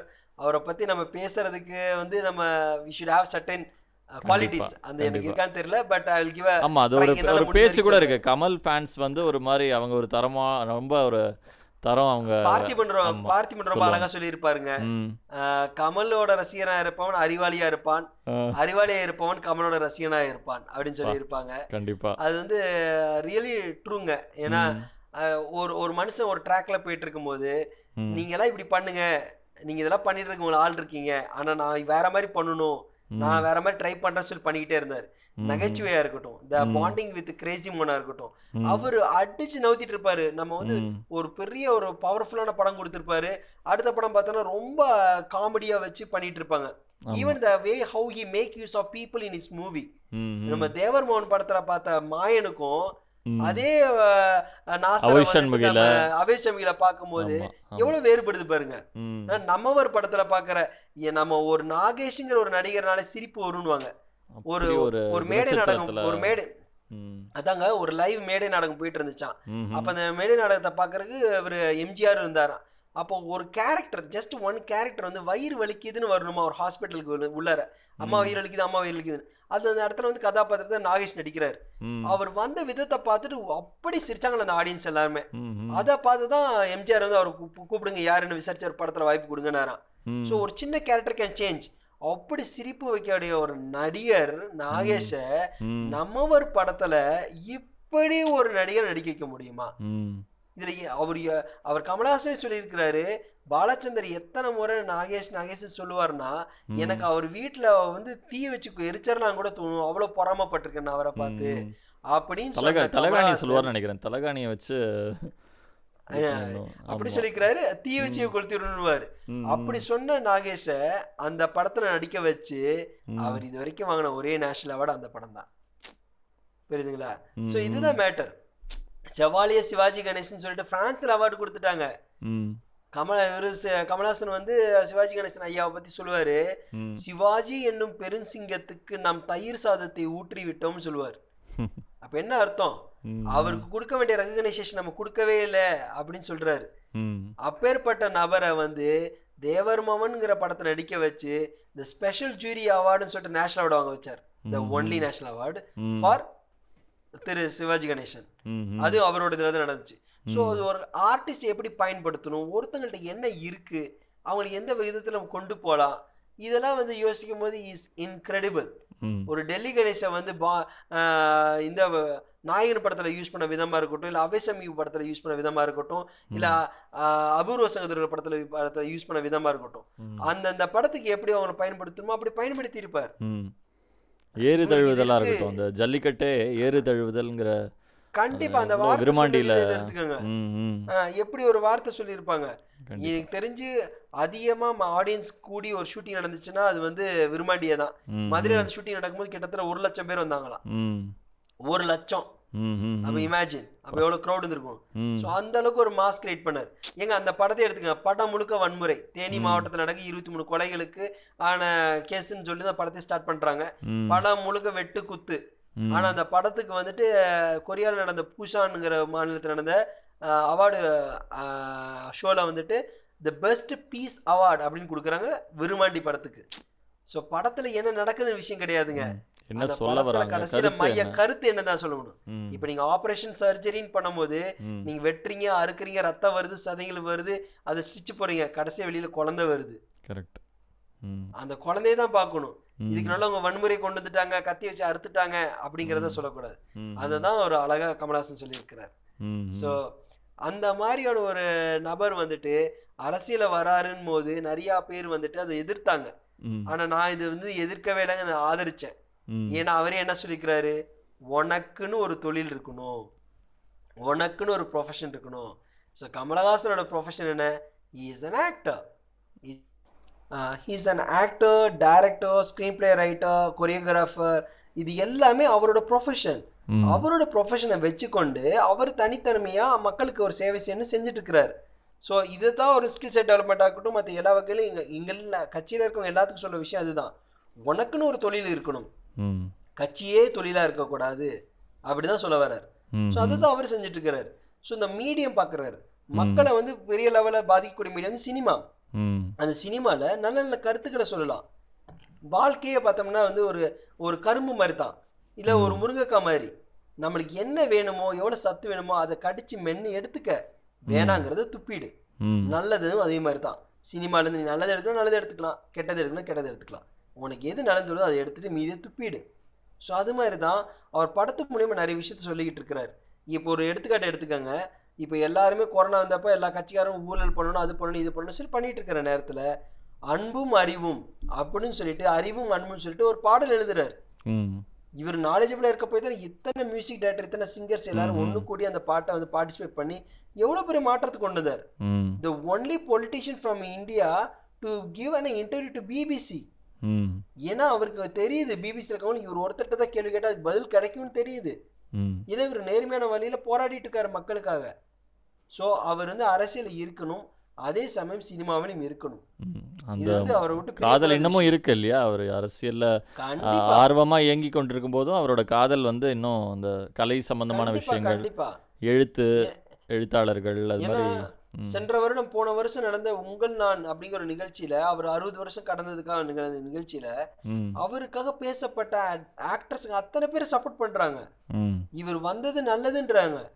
ஏன்னா விஜய் சேதுபதி ஓப்பனா சொல்றாரு, அவர் கட்சி பேர் எடுத்துக்க மக்கள் நீதி மையம், மக்களுக்காக ஆரம்பிக்கப்பட்டது. இவர் ஒரு மனுஷன் வந்து என்னைக்கு ஒரு கலைத்துறையில வந்து இவர் நேர்மையா இருந்திருக்கிறாரோ, என்னைக்கு ஒரு மனுஷன் வந்து சரியான முறையில டாக்ஸ் வரியை கட்டி வந்து சிறந்த இந்தியருக்கான விருது வாங்கியிருக்கிறாரோ டாக்ஸ் கட்டினதுக்காக, அப்படி இருக்கிற நபர் எப்படி இத்தனை மக்கள் அவர் நம்பி வந்த கட்சியை தப்பான தப்பான வகையில் எடுத்துட்டு போவாரு? அவர் நம்பிக்கை கண்டிப்பா உடைக்க மாட்டார், கண்டிப்பா நல்லதே நடத்துவார், நல்லதே பண்ணுவார், நாங்க எல்லாரும் உறுதுணையா இருக்கிறோம் தானே சொன்னாரு. இது மாதிரி எல்லாருமே தான் சொல்லிட்டு இருக்கிறாங்க, மறைமுகமாக நிறைய பேர் சொல்லிட்டு இருக்கிறாங்க. ஸோ இவர் அரசியலுக்கு வந்தது நல்லது, சினிமா துறையில இருக்கிறது ரொம்ப ரொம்ப ரொம்ப நல்லது. சரி சங்கர், உங்கள் அருமையான பொன்னான நேரங்கள் வந்து இங்கே பிரபுஜா பதிவுகளுக்கு பகிர்ந்து நிறைய விஷயங்கள், ஐ திங்க் நம்ம அரசியலில் மட்டும் தேங்கி நிற்கலை, அந்த பேச்சு ஆரம்பிச்சிருந்தாலும் நம்ம அரசியல்லையும் ஆரம்பிக்கலை, இளைஞர் அது சம்மந்தமாக ஆரம்பித்து பல விஷயங்களில் வந்து ஒரு சின்ன ஒரு பயணம் வந்து உங்கள் கூட போன ஒரு அனுபவம் ரொம்ப உன்னதமாக இருக்குது. மேலும் இது மாதிரி நிறைய பயணங்கள் நம்ம எடுக்கணும், இன்னும் நிறைய விஷயங்கள் பற்றி பேசணும். உங்கள் அரசியல் வாழ்க்கையாக இருக்கட்டும், உங்கள் கலைத்துறை சம்மந்தமாக உங்களோட ரசிகனாக இருக்கட்டும், கலை நீங்கள் இயங்குகிற விஷயமா இருக்கட்டும், எல்லாவற்றிலும் சிறந்து விளங்க உங்கள் உங்களுக்குள் இருக்கும் ஒரு மனிதம் தொடர்ந்து இயங்கிக் கொண்டே இருக்கும் அப்படிங்கிற ஒரு நல்ல வாழ்த்தோட விடைபெற்றுக்கொள்கிறேன். உங்கள் பிரபுஜா. Thank you thank you so much Shankar. Prabhu, அதே மாதிரி இந்த ப்ரோக்ராமை, இந்த நம்ம பேசுகிற போட்காஸ்ட்டை கேட்கக்கூடிய அத்தனை மக்களுக்கிட்டையும் நான் கேட்கக்கூடிய ஒரே ஒரு விண்ணப்பம் என்னென்னா, நான் இவருக்கு தான் ஓட்டு போடுன்னு சொல்லலை, நீங்கள் எவருக்கு போட்டாலும் உங்கள் பகுத்தறிவால் அறிந்து புரிந்து யார் நல்லா பண்ணுறா, யார் நல்லா பண்ணுவா, நாளைக்கு வேறு மக்கள் நம்மளை நம்ம மாநிலத்தை பார்க்கும்போது இவருக்கு தான் நீ ஓட்டு போட்டியா, உன்னை பாராட்டுறேன் அப்படின்னு சொல்கிற அளவுக்கு ஒரு நல்ல நபராக பார்த்து நீங்கள் ஓட்டு போடுங்க. அது நீங்கள் ஓட்டு போடுறது ரொம்ப செல்ஃபிஷாக உன்னோட நல்லதை மட்டும் நினச்சி ஓட்டு போடாதீங்க. உங்கள் சுற்றுச்சூழல், உன்னை சார்ந்திருக்க மக்கள் எல்லாத்துக்கும் நல்லது நடக்கக்கூடிய அளவுக்கு இருக்க ஒரு நபராக பார்த்து ஓட்டு போட்டிங்கன்னா இந்த நாள் மாத்திரமில்லை, நம்ம எல்லா நாளும் சந்தோஷமாக இருக்கலாம். நாளே நமதே என்று நான் ரொம்ப நம்பிக்கையாக சொல்லலாம். வாழ்க தமிழ், வளர்க பாரதம். வாய்ப்பளித்தமைக்கு மிக்க நன்றி. பிரபுஜா பதிவுகள். விரைந்தோடும் வாழ்க்கை லேசாக.